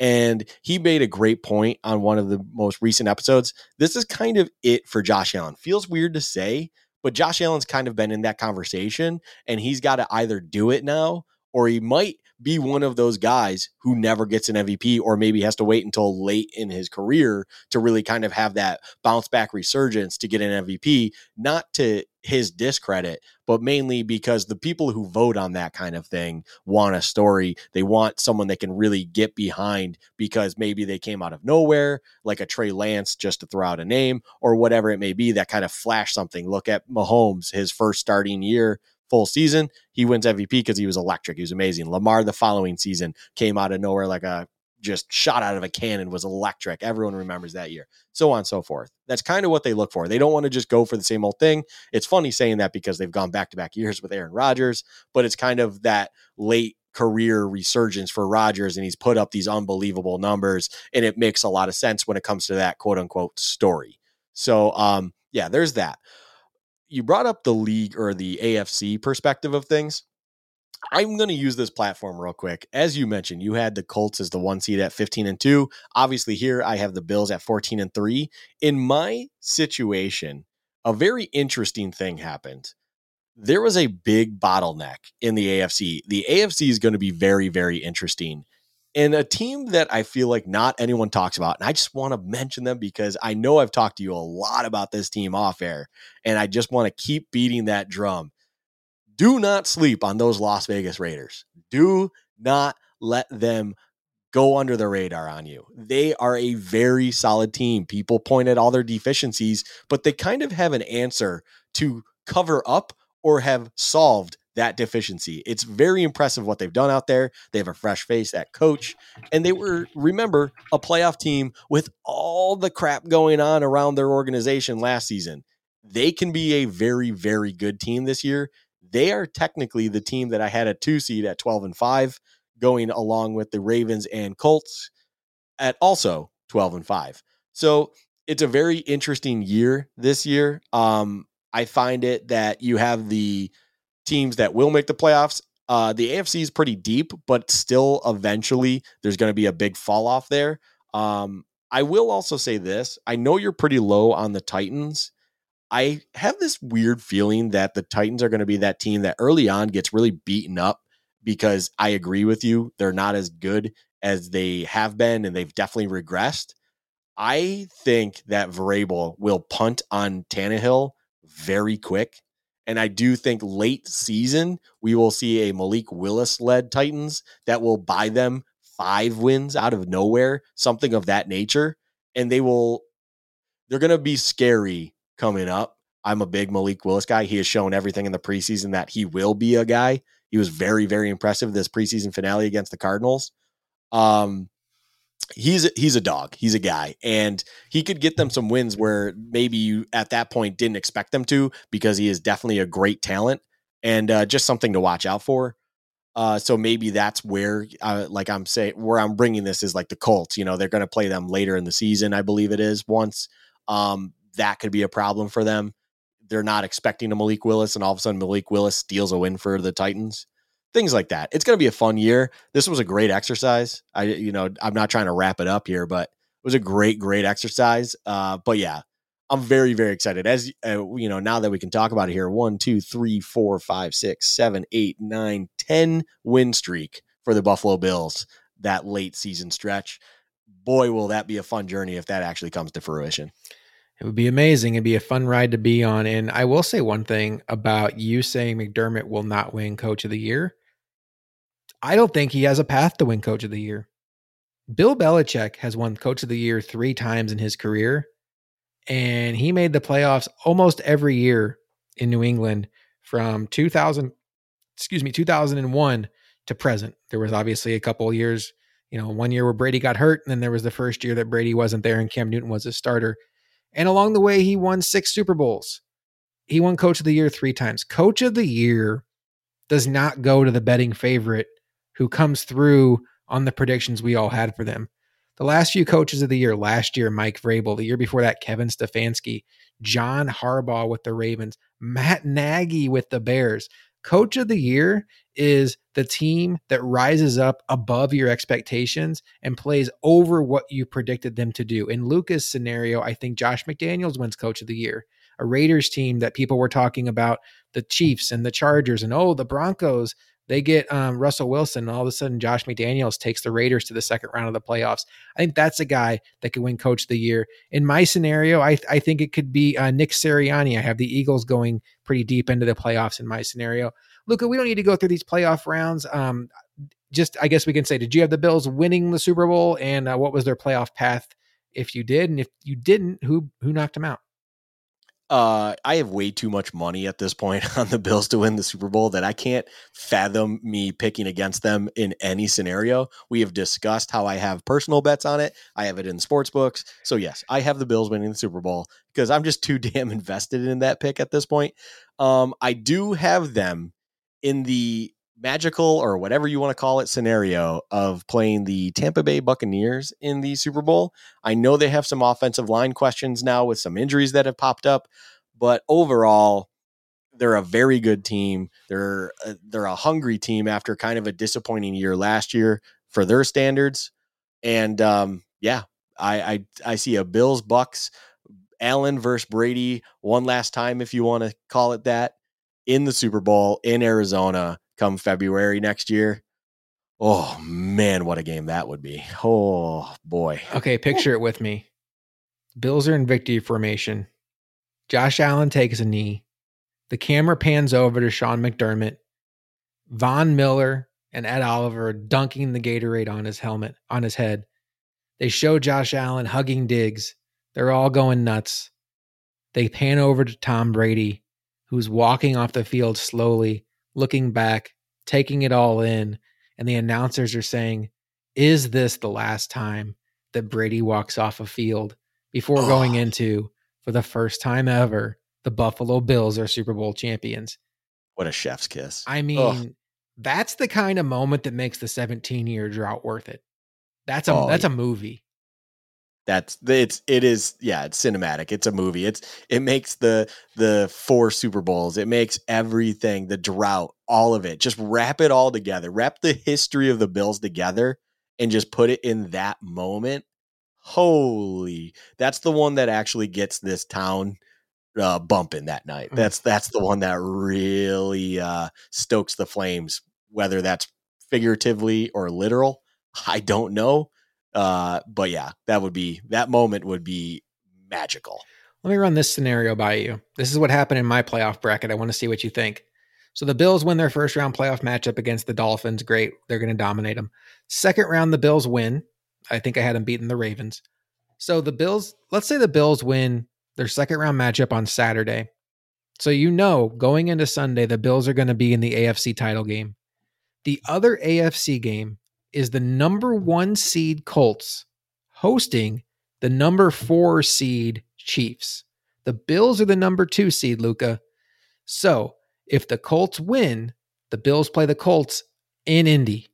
If the Chiefs win, the Bills get to deal with Mahomes and Andy Reid again, but this time it's in Buffalo.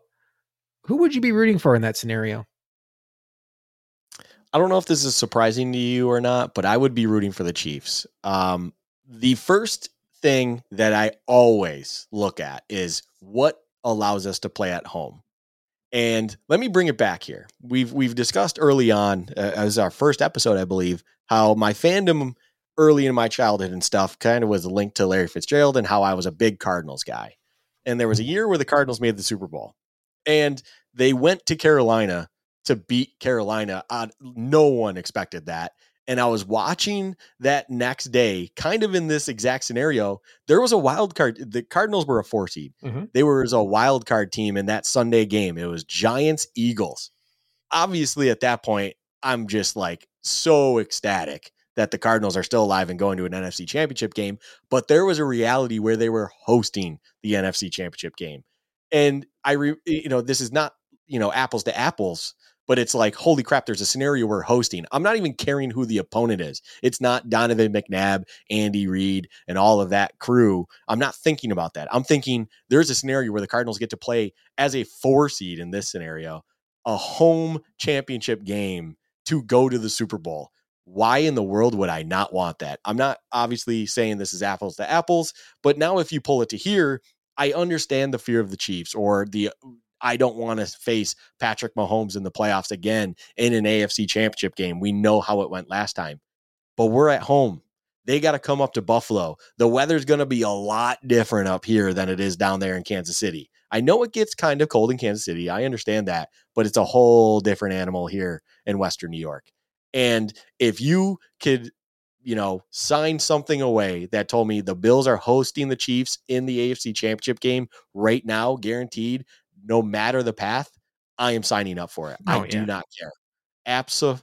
Fucking Luka. God, Mrs. Luka, he yeah. is out of control. I had the Bills beating the Chiefs in the AFC Championship game and then knocking off the Green Bay Packers in the Super Bowl. Ooh, Packers. Luka, the thing that I will tell you about the Bills playing the Chiefs in the AFC Championship game is there is a team from NFL history that I have told you offline that I compare the Bills to their their path, their trajectory they are on.